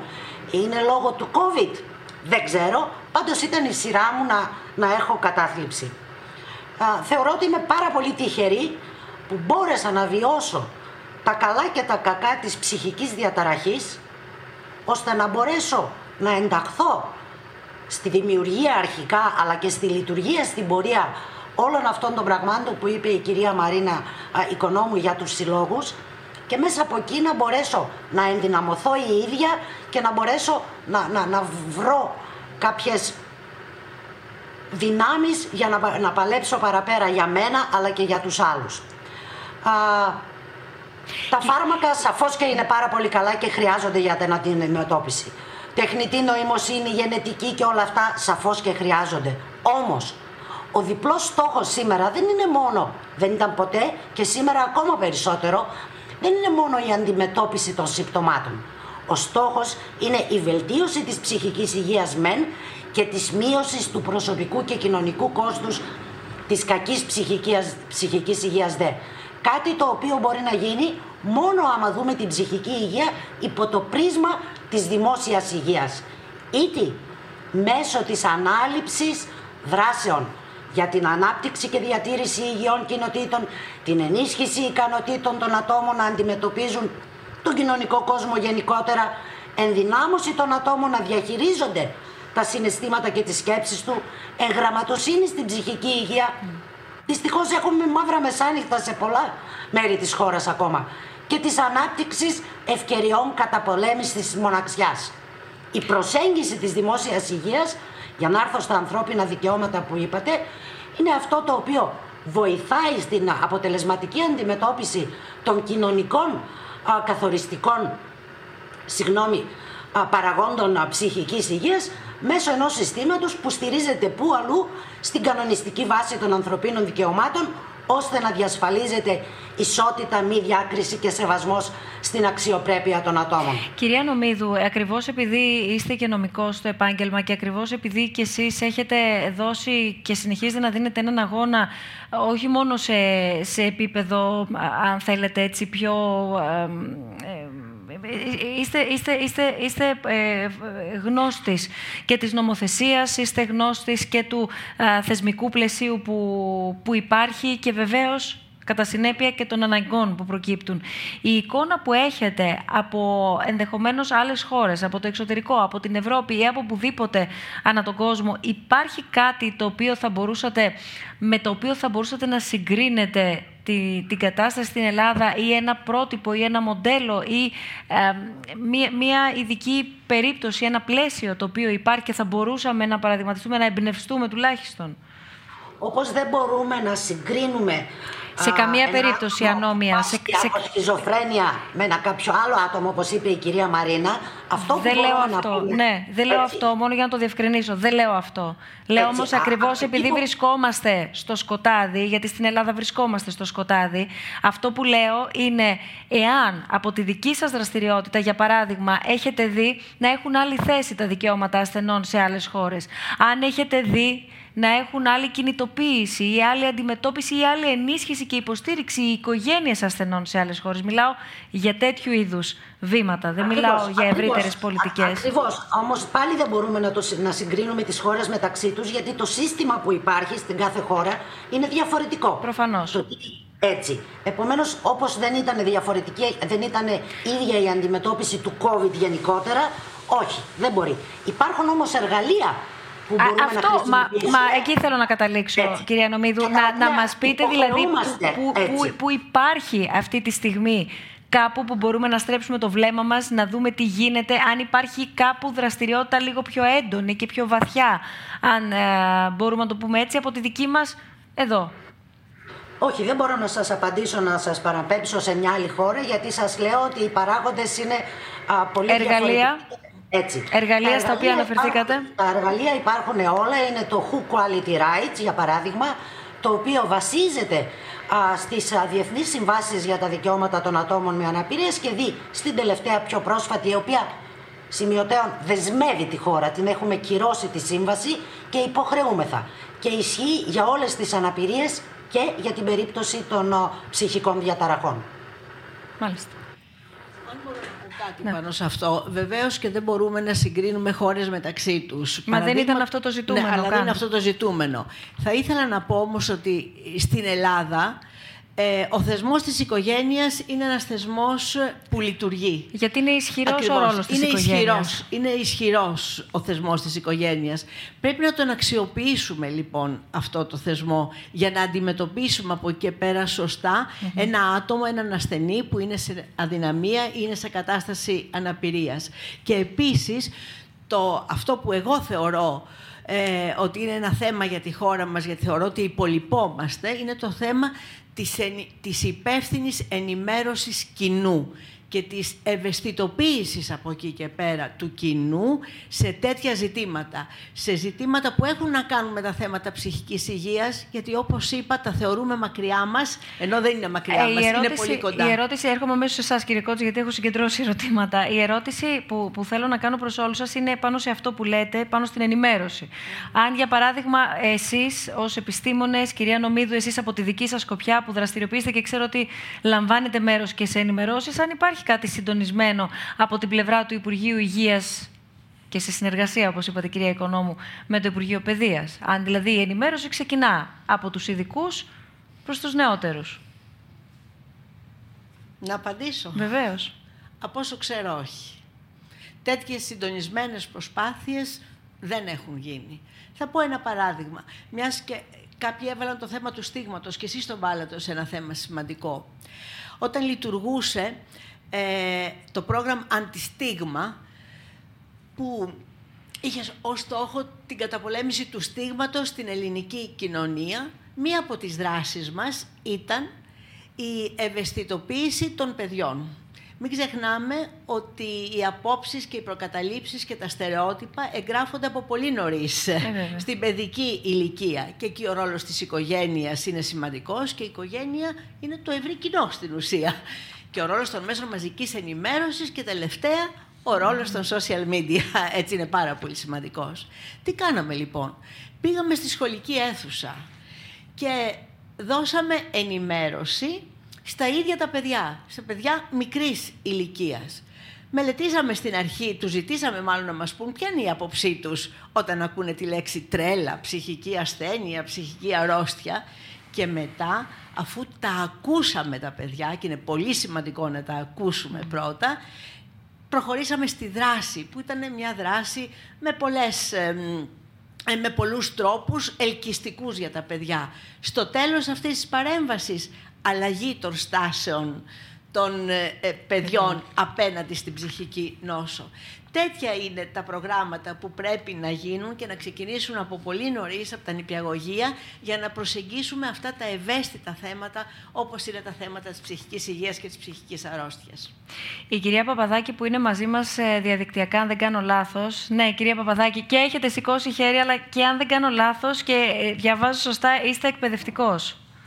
Είμαι εκπαιδευτικός. Ε, παρακολουθούσα τόσο ωραία τη συζήτηση και πάνω στο κατάλληλο σημείο δεν είχα ίντερνετ, δεν είχα καλή σύνδεση, οπότε δεν έχω ακούσει. Μιλούσαμε τι για, την είπε, κρισιμότητα της, συγγνώμη. μιλούσαμε για την κρισιμότητα της ενημέρωσης, η οποία πρέπει να προκύψει όμως από μια συνεργασία και θα πρέπει να γίνει και στα Εγώ σωστά αυτό ήθελα. στάδια από τους ε, ειδικούς, ξεκινώντας από τους νεότερους, που είναι τα παιδιά, και αυτό θα πρέπει να γίνει διαμέσου του σχολείου. Και εκεί πέρα χρειάζεται αυτό που έχει επαναλάβει η κυρία Οικονόμου και θα υπερθεματίζω εγώ, γιατί πάσχουμε και ως χώρα από αυτό, τη συνεργασία. Οπότε εδώ πέρα θα πρέπει να προκύψει μια συνεργασία. Μια συνεργασία που βεβαίως εκ των προτέρων ή και εκ των υστέρων έχει και περισσότερες πιθανότητες κάποια στιγμή να συμπεριληφθεί και η οικογένεια. Γιατί θα έχει μέσω του παιδιού έρθει αυτή η αποσυνεργασίας δουλειά και ενημέρωση. Α, αυτό λοιπόν που ρώτησα είναι αν υπάρχει κάτι τέτοιο επίσημα από το Υπουργείο Παιδείας, σε συνεργασία προφανώς με το Υπουργείο Υγείας. Οπότε α, αυτό που, που προκύπτει είναι ότι, ε, νομίζω αυτό το είχαμε μάθει και όλοι και από τα παιδιά, ότι, ότι δεν υπάρχει κάτι. Από τη δική σας εμπειρία όμως, πόσο σημαντικό θα ήταν και πόσο μακριά ή κοντά ενδεχομένως βρισκόμαστε; Ε, ναι. Γενικά όλα αυτά που συμβαίνουν ε, στην παιδεία τον τελευταίο καιρό, ειδικά με την πανδημία, γιατί ε, στο θέμα της παιδείας ε, και των σχολείων ε, πάμε ε, ολοταχώς προς τα πίσω, όχι προς τα μπροστά ποτέ. Ε, και είναι πάρα πολύ σημαντικό κομμάτι, γιατί θεωρώ ότι είναι από τους σημαντικότερους ε, παράγοντες μ- με, της κοινωνίας. Ε, μ' ακούτε. Η αλήθεια είναι ότι δεν είναι πολύ καλή η σύνδεσή σας. Αν θέλετε να επικεντρωθούμε στο κομμάτι της ψυχικής υγείας και εάν... Συγγνώμη, αλλά δεν ξέρω αν ακούτε. Ωραία. Ε, ναι. Ωραία. Θα δοκιμάσουμε ξανά τη σύνδεσή σας, γιατί η αλήθεια είναι ότι χάνουμε και υπάρχει και καθυστέρηση.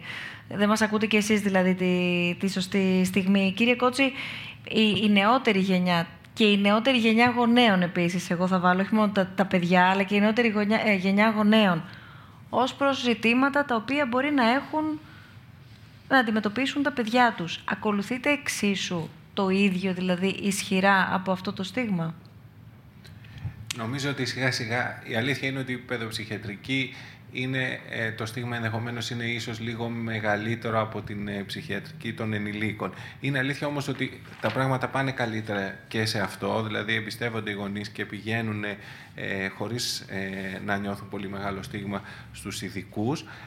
ωστόσο παραμένει αρκετά. ένα πρώτο ερώτημα και εκεί σχετίζεται λίγο με το στίγμα. Το πρώτο ερώτημα είναι ε, πολλές φορές των γονιών τι έχουμε κάνει λάθος εμείς; Ε, οπότε είναι ένα πράγμα εκεί που θα πρέπει να τους βοηθήσουμε γιατί δεν υπάρχει μια τέτοια γραμμικότητα. Κάναμε κάτι και εμφανίστηκε, είπε και η κυρία Οικονόμου για το βιοψυχοκοινωνικό μοντέλο. Αλλά νομίζω ότι σιγά σιγά αυτό τίνει, ε, φθήνει όλο και περισσότερο το στίγμα, αλλά όντως Γιατί και από τι; Τι μπορεί να το έχει επηρεάσει, καθότι ολοκληρωμένη ενημέρωση υπάρχουν πρωτοβουλίες Υπάρχουν μεμονωμένες πρωτοβουλίες, αυτό είναι αλήθεια. Και, και αποσπασματικές όμως. Ναι, όχι οπότε... συντονισμένες. Ναι.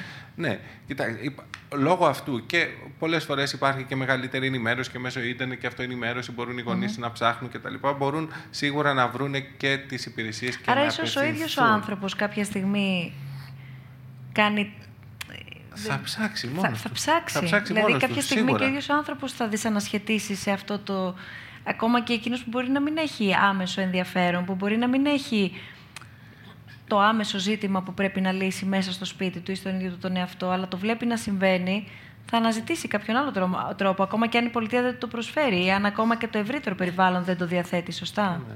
Βέβαια. Φυσικά δεν μπορούμε να αρκεστούμε ούτε σε αυτό. Δεν το λέω προς Θεούς ως.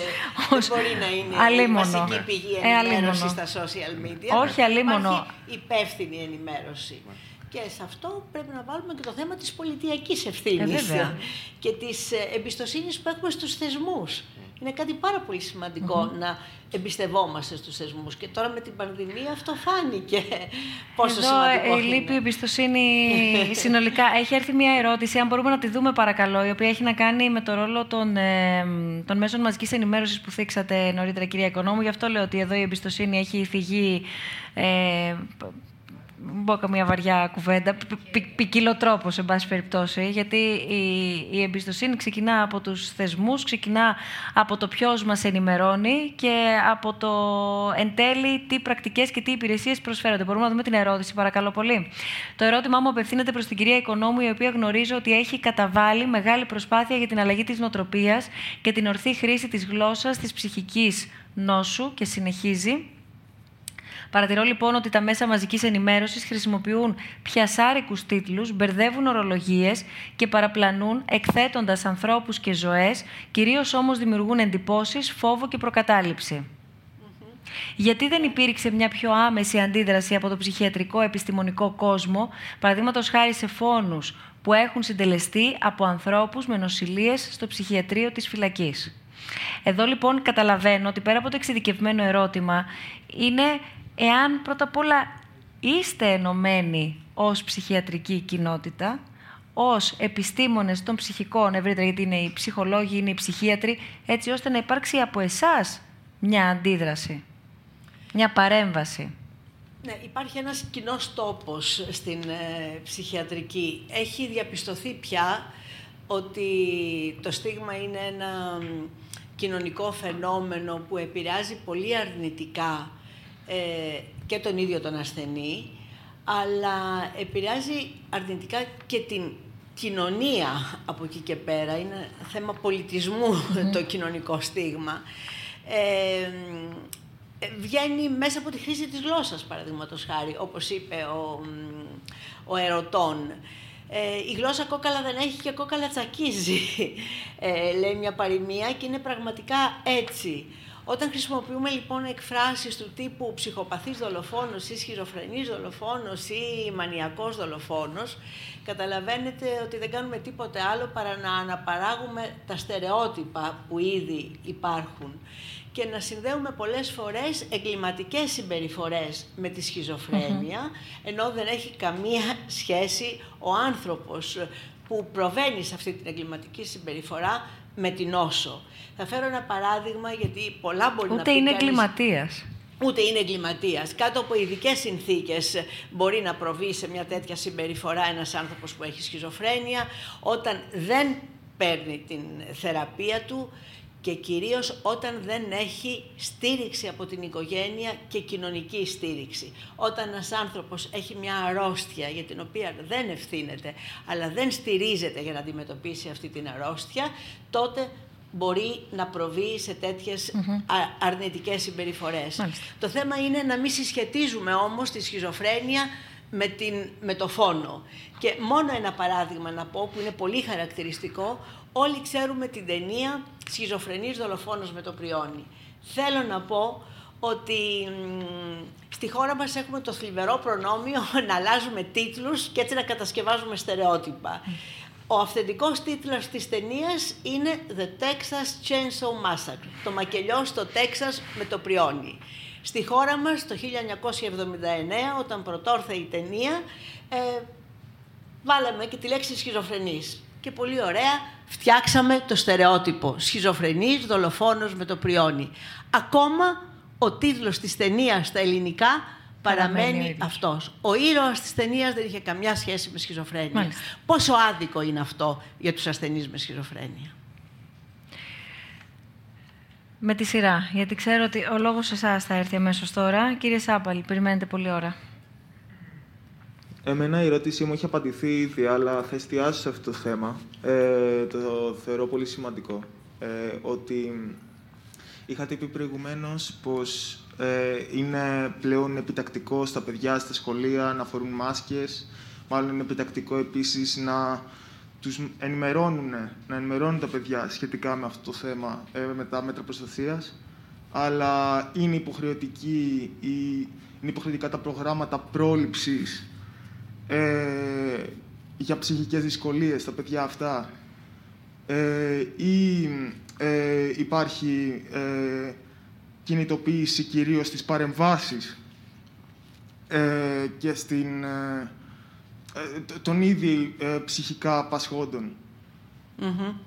η ενημέρωση είναι κάτι πολύ σημαντικό, προφανώς Όπως αντίστοιχα δηλαδή επιβάλλεται το ένα γιατί δεν επιβάλλεται και ναι, το άλλο, γιατί δεν προνοούμε για το άλλο. Θεσμικά. Αυτό. Αν κατάλαβα καλά την ερώτησή σας, δεν πρέπει να στηριζόμαστε στο μετά, στο τι θα κάνουμε αφότου εμφανιστεί ένα πρόβλημα, αλλά στο τι μπορεί να κάνουμε και πριν, όταν έχουμε, αναφερόμαστε στην παιδική ηλικία ή στην εφηβική ηλικία. Θα ήθελα να σας πω ότι κάτι που επιτέλους θα γίνει και στη χώρα μας, έχει νομίζω ληφθεί η απόφαση από το Υπουργείο, ε, από το Υπουργείο Υγείας είναι οι υπηρεσίες έγκαιρης παρέμβασης. Πολλές ψυχικές ασθένειες ξεκινάνε νωρίς, στην εφηβική ηλικία ή στην ε, αμέσως επόμενη ηλικία, στις αρχές της νεότητας. Όσο πιο νωρίς διαγνώσουμε και αντιμετωπίσουμε έγκαιρα ένα πρόβλημα, τόσο καλύτερη θα είναι και η εξέλιξή του. Έτσι λοιπόν τέτοιες υπηρεσίες έγκαιρης παρέμβασης είναι απαραίτητες ε, στη χώρα μας. Ε, βέβαια το στίγμα, ξέρετε, είναι ένα μεγάλο εμπόδιο στο να αναζητήσει κανείς Δεν θέλουμε να πάμε στον ειδικό ψυχικής υγείας και πολύ περισσότερο δεν θέλουμε να πάμε στον ψυχίατρο. Γιατί τον ψυχίατρο τον έχουμε συνειφασμένο με τα σοβαρά προβλήματα, με τα βαριά προβλήματα. Δεν είναι έτσι. Ε, πρέπει να αλλάξει η νοοτροπία της κοινωνίας και μόλις βλέπουμε σε ένα συγγενή μας, στο παιδί μας, σε ένα νέο άνθρωπο, κάποια προβλήματα από το χώρο της ψυχικής υγείας, από τη σφαίρα της ψυχικής υγείας και μας προβληματίζουν, αμέσως πρέπει να αναζητήσουμε βοήθεια.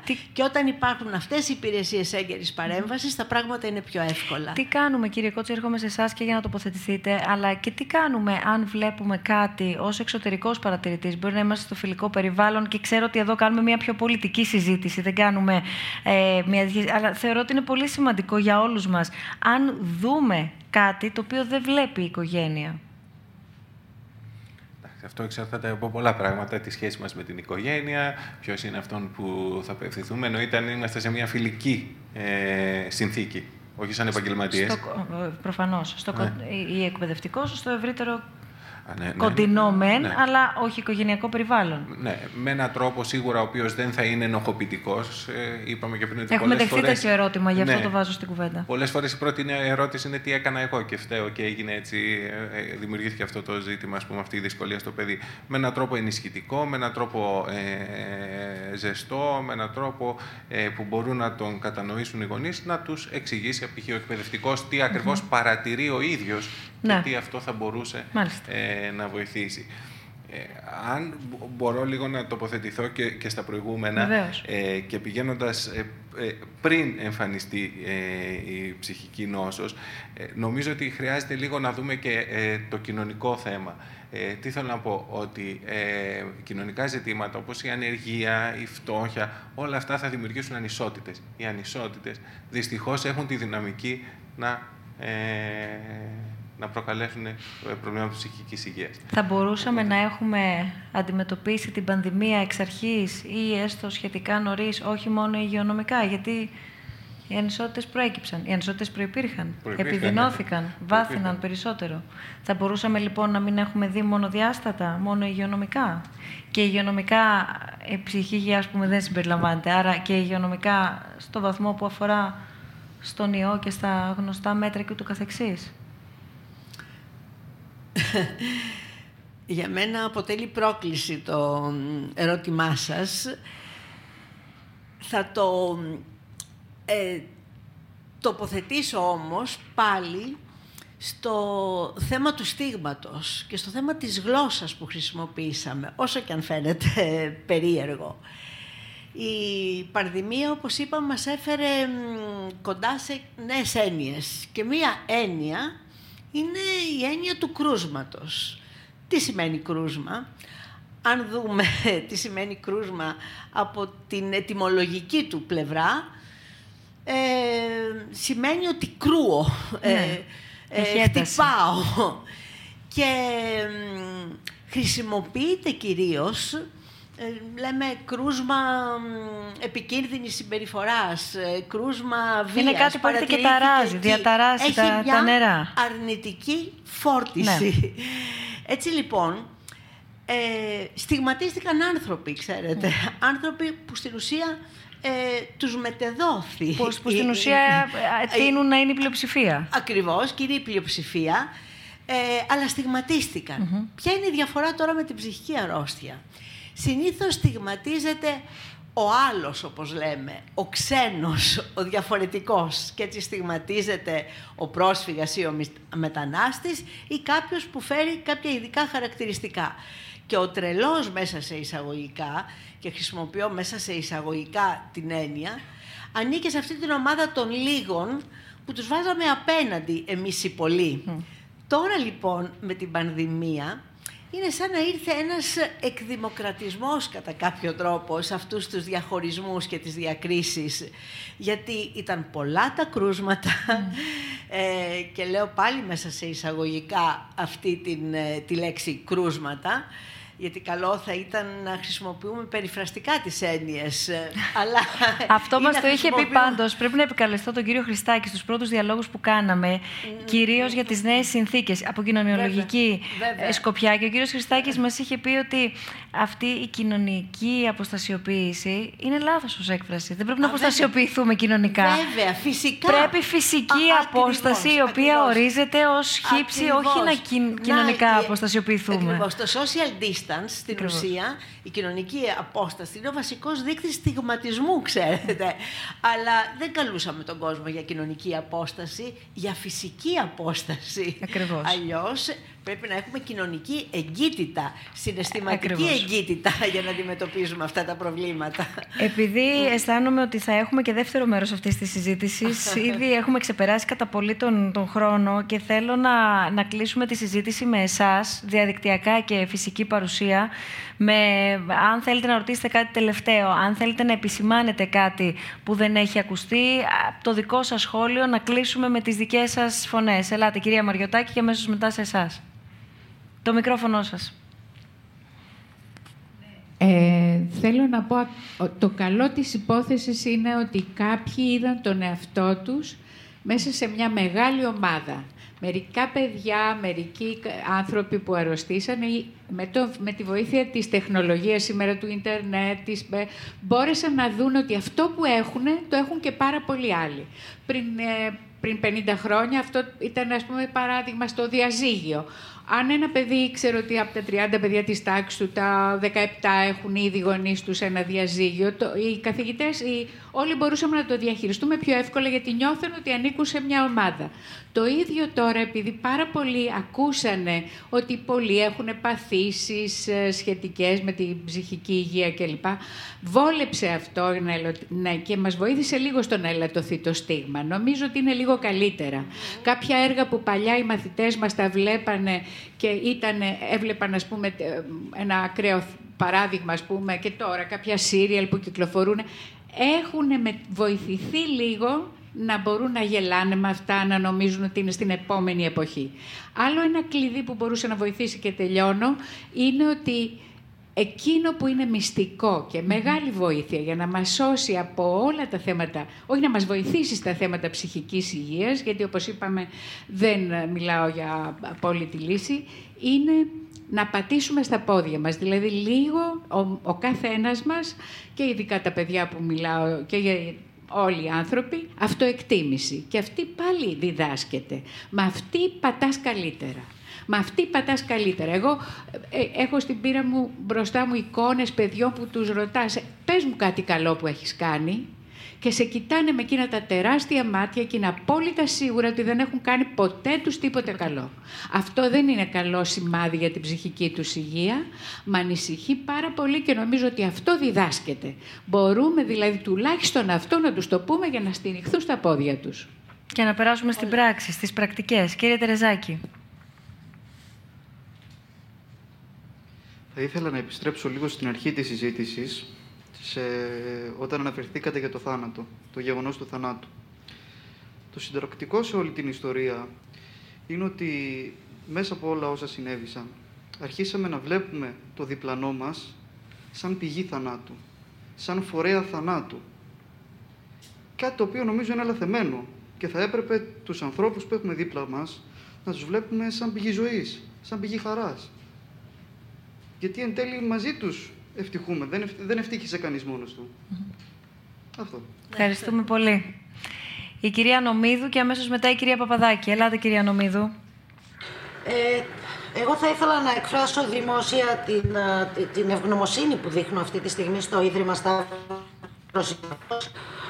για την πρωτοβουλία του να βοηθήσει τη χώρα στο κομμάτι έστω της, της ανάπτυξης υπηρεσιών στον τομέα της ψυχικής υγείας παιδιών και εφήβων Πιστέψτε με, αν πριν από 40, από 30 χρόνια οικογένειες σαν τη δικιά μου είχαν τις υπηρεσίες που χάρη στη δικιά σας ευγενή α, διάθεση θα έχουν οι επόμενες γενιές, θα είχαμε προλάβει πάρα πολλά α, κρούσματα σε εντός και εκτός εισαγωγικών α, και χαμένες ευκαιρίες για ζωή με ποιότητα. Ευχαριστούμε.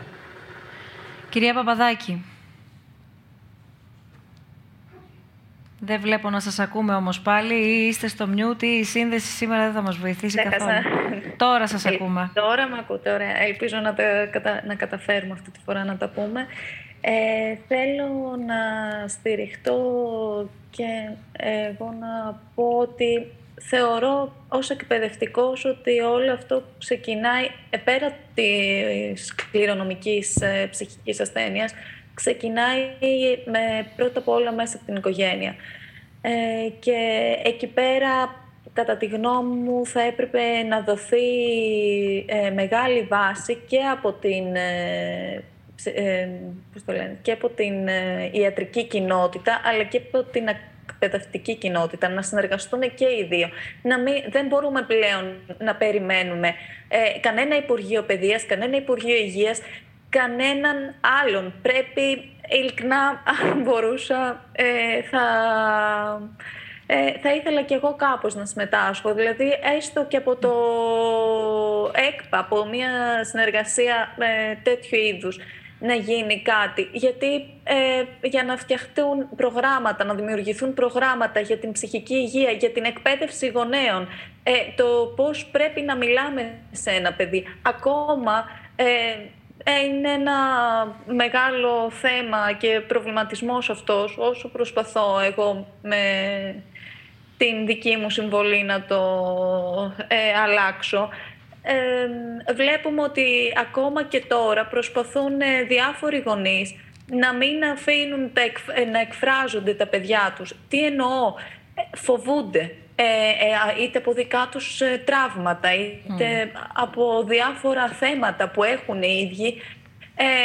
εγώ έμαθα μετά από πολύ δύσκολη πώς το λένε, ε, συγγνώμη, ε, μετά από μια πολύ μεγάλη δύσκολη ασθένεια τέλος πάντων, μια ασθένεια που πέρασα, ότι πρέπει να εκφραζόμαστε, ότι είναι ok να κλαίμε, να πούμε ότι τι, ε, μας, ε, τι δεν μας αρέσει, τι μας αρέσει. Δηλαδή, ε, είναι πάρα πολύ σημαντικό αυτό. Δεν μας άφηναν, ειδικά τη δικιά μας γενιά και θεωρώ τις παλιότερες γενιές, ε, και αυτή τη στιγμή δεν, ε, ακόμα και να πέσει κάτω ένα παιδί, να κλάψει, α, έπεσε, πρέπει να το αφήσουμε μέσα σε μια γυάλα. Δεν γίνεται αυτό. Πρέπει να το επικοινωνήσουμε κάπως, πρέπει να μάθουμε ε, και να, να, να εκπαιδεύσουμε κάπως τους γονείς. Ε, γιατί Μάλιστα. εκτός από την κληρονομική ασθένεια, από εκεί πέρα θεωρώ ότι ξεκινάει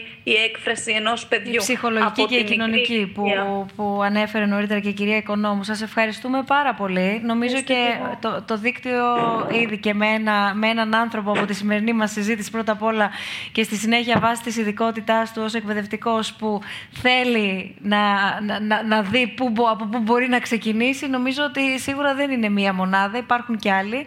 Οπότε ε, αυτός ο συντονισμός βλέπουμε ότι ορθόδοξα θα έπρεπε να προκύπτει γιατί χρειάζεται τη θεσμική κάλυψη, γιατί έχει την οργάνωση και έχει τα εργαλεία και την τεχνογνωσία.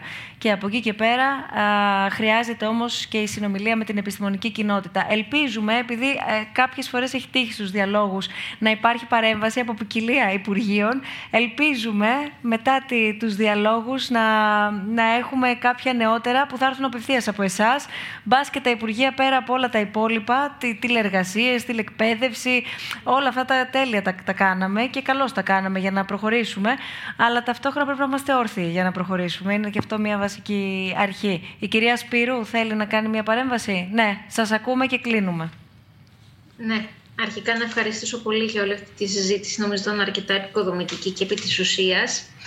Ε, και θα συμφωνήσω με αυτό που είπατε, ότι ίσως χρειάζεται και ένα δεύτερο και ίσως και ένα τρίτο μέρος πάνω στο κομμάτι της ψυχικής υγείας, γιατί σαφώς εστιάσαμε σε πολύ σημαντικά, αλλά σε ένα κομμάτι το πώς επηρεάζεται η ψυχική μας υγεία. Μιλήσαμε για υγειονομικές κρίσεις, όπως είναι η πανδημία και είναι λογικό αφού ακόμα τη βιώνουμε να εστιάσουμε σε αυτό. Όμως ο κόσμος έχει περάσει φυσικές καταστροφές, πλημμύρες, φωτιές, ε, που τα τελευταία χρόνια δυστυχώς ήταν αρκετά συχνά τα συμβάντα. Ε, η εκπαίδευση σαφώς πρέπει να μπει σε πρώτο πλάνο. Τόσο και μπήκε νομίζω σήμερα. Σαφώς, ναι. Ε, και τα σχολεία αλλά και οι γονείς, τα παιδιά, πώς μπορεί να ενισχύσουμε τον κάθε πυλώνα αυτής της σύνδεσης. Δεν είναι μόνο ένας, είμαστε πολλοί. Ε, ακόμα και το κλίμα, το περιβάλλον, όλα αυτά επηρεάζουν την ψυχική μας υγεία και είμαστε αντιμέτωποι με όλους αυτούς τους παράγοντες καθημερινά Οπότε νομίζω ότι θα, θα ήταν πολύ ενδιαφέρον να υπάρχει και συνέχεια όσο Και μαζί με την πολιτεία θα ήταν επίσης ενδιαφέρον, έτσι, για να μην λέμε μονίμως τι δεν έχει γίνει, αλλά να βλέπουμε και τι μπορεί να γίνει από αυτούς που μπορούν να τα κάνουν. Γιατί από τη δική μας πλευρά αυτό λέμε. Στις πρακτικές ότι... και, και Ακριβώς, γιατί στη θεωρία τα πάμε καλά. Σας ευχαριστώ πάρα πολύ όλους και όλες. Πραγματικά ήταν μια συζήτηση η οποία κοιμάνθηκε νομίζω και σε τεχνικές και σε πολιτικές και στο που βρισκόμαστε αλλά και λίγο όλοι μεταξύ μας νιώσαμε ότι μιλήσαμε με βάση αυτά τα οποία χρειαζόμαστε για εμάς, για τους διπλανούς μας, γιατί είμαστε κοινωνικά όντα και γιατί πρώτα απ' όλα θα πρέπει να συνεπάρχουμε για να μπορεί ο καθένας να εξειδικεύεται στον τομέα που εξειδικεύεται και βεβαίως με αυτόν τον τρόπο να βοηθά ο ένας τον άλλον από την εξειδίκευσή του. Σας ευχαριστώ θερμά, όπως... Ε, ακούστηκε και όπως είναι γνωστό από την πρώτη στιγμή, το, το Ίδρυμα Σταύρος Νιάρχους ούτως ή άλλως ε, έχει επικεντρωθεί στη, στην, στην υγεία ευρύτερα και ειδικά στο, στο, στο δημόσιο σύστημα υγείας της χώρας, αλλά με μία παραπάνω προσοχή στο, στο ζήτημα της ψυχικής υγείας.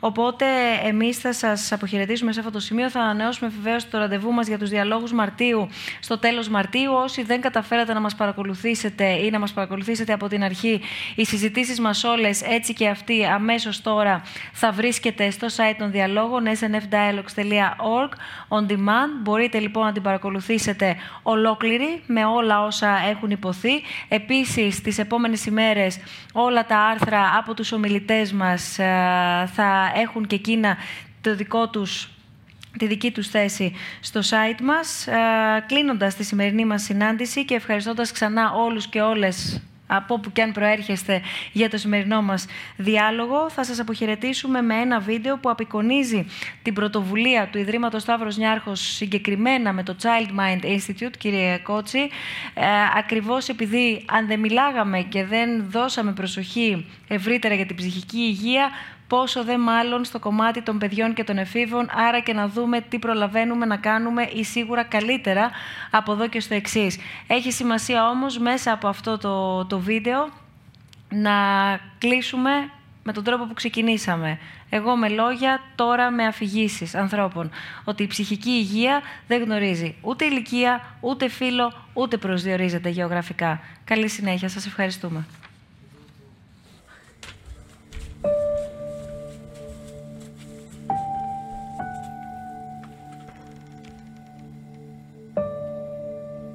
Γιάννη, έχεις τραυματιστεί ποτέ; Εδώ έχω χτυπήσει. Και εδώ. Όταν ήμουν μωρό, έτρεχα και χτύπησα στη γωνία στο τζάκι και έκοψα εδώ. Ήταν σε πλατεία. Εκεί όπως ήταν έκανα ποδήλατο και έτρεχα. Πήγα να δω τι έχω. Είδα ότι μου είχε σχιστεί κάτι σαν το δέρμα και σπάω το πόδι μου. Και πόνασε πολύ. Με φρόντιζε η μαμά μου. Με φρόντιζε η μαμά και ο μπαμπάς και, και τα κατάφερα. Οι μαθητές μου συνήθως με κορόιδευαν και ένιωθα πάρα πολύ άσχημα γι' αυτό. Στους γονείς μου δεν το είπα ποτέ. Σίγουρα μεγαλώνοντας η φράση το κινεζάκι τρως πολύ ριζάκι ήταν κάτι που άκουγα καθημερινά στην παιδική μου ηλικία. Στα 25 μου χρόνια έλαβα ένα γράμμα από κάποιον με τον οποίο είχα μία σχέση και με αποκαλούσε Νόθα. Αυτό ήταν κάτι που με στιγμάτισε για αρκετά χρόνια. Το διαζύγιο των γονιών μου και το κακό κλίμα στο σπίτι λόγω της εντάσεως που υπήρχε νομίζω είναι κάτι που θα με ακολουθεί σε όλη μου τη ζωή. Δεν μπορούσα να καταλάβω γιατί τα άλλα παιδάκια με κοροϊδεύανε για κάτι το οποίο ήμουν διαφορετικό από εκείνους. Άρα τι ήμουνα, ένα άγνωστος, ένας άγνωστος χ. Να πω την αλήθεια, το νιώθω πολλές φορές να υπάρχει κάπου κρυμμένο μέσα μου. Τουλάχιστον προσπαθώ να το ξεπεράσω.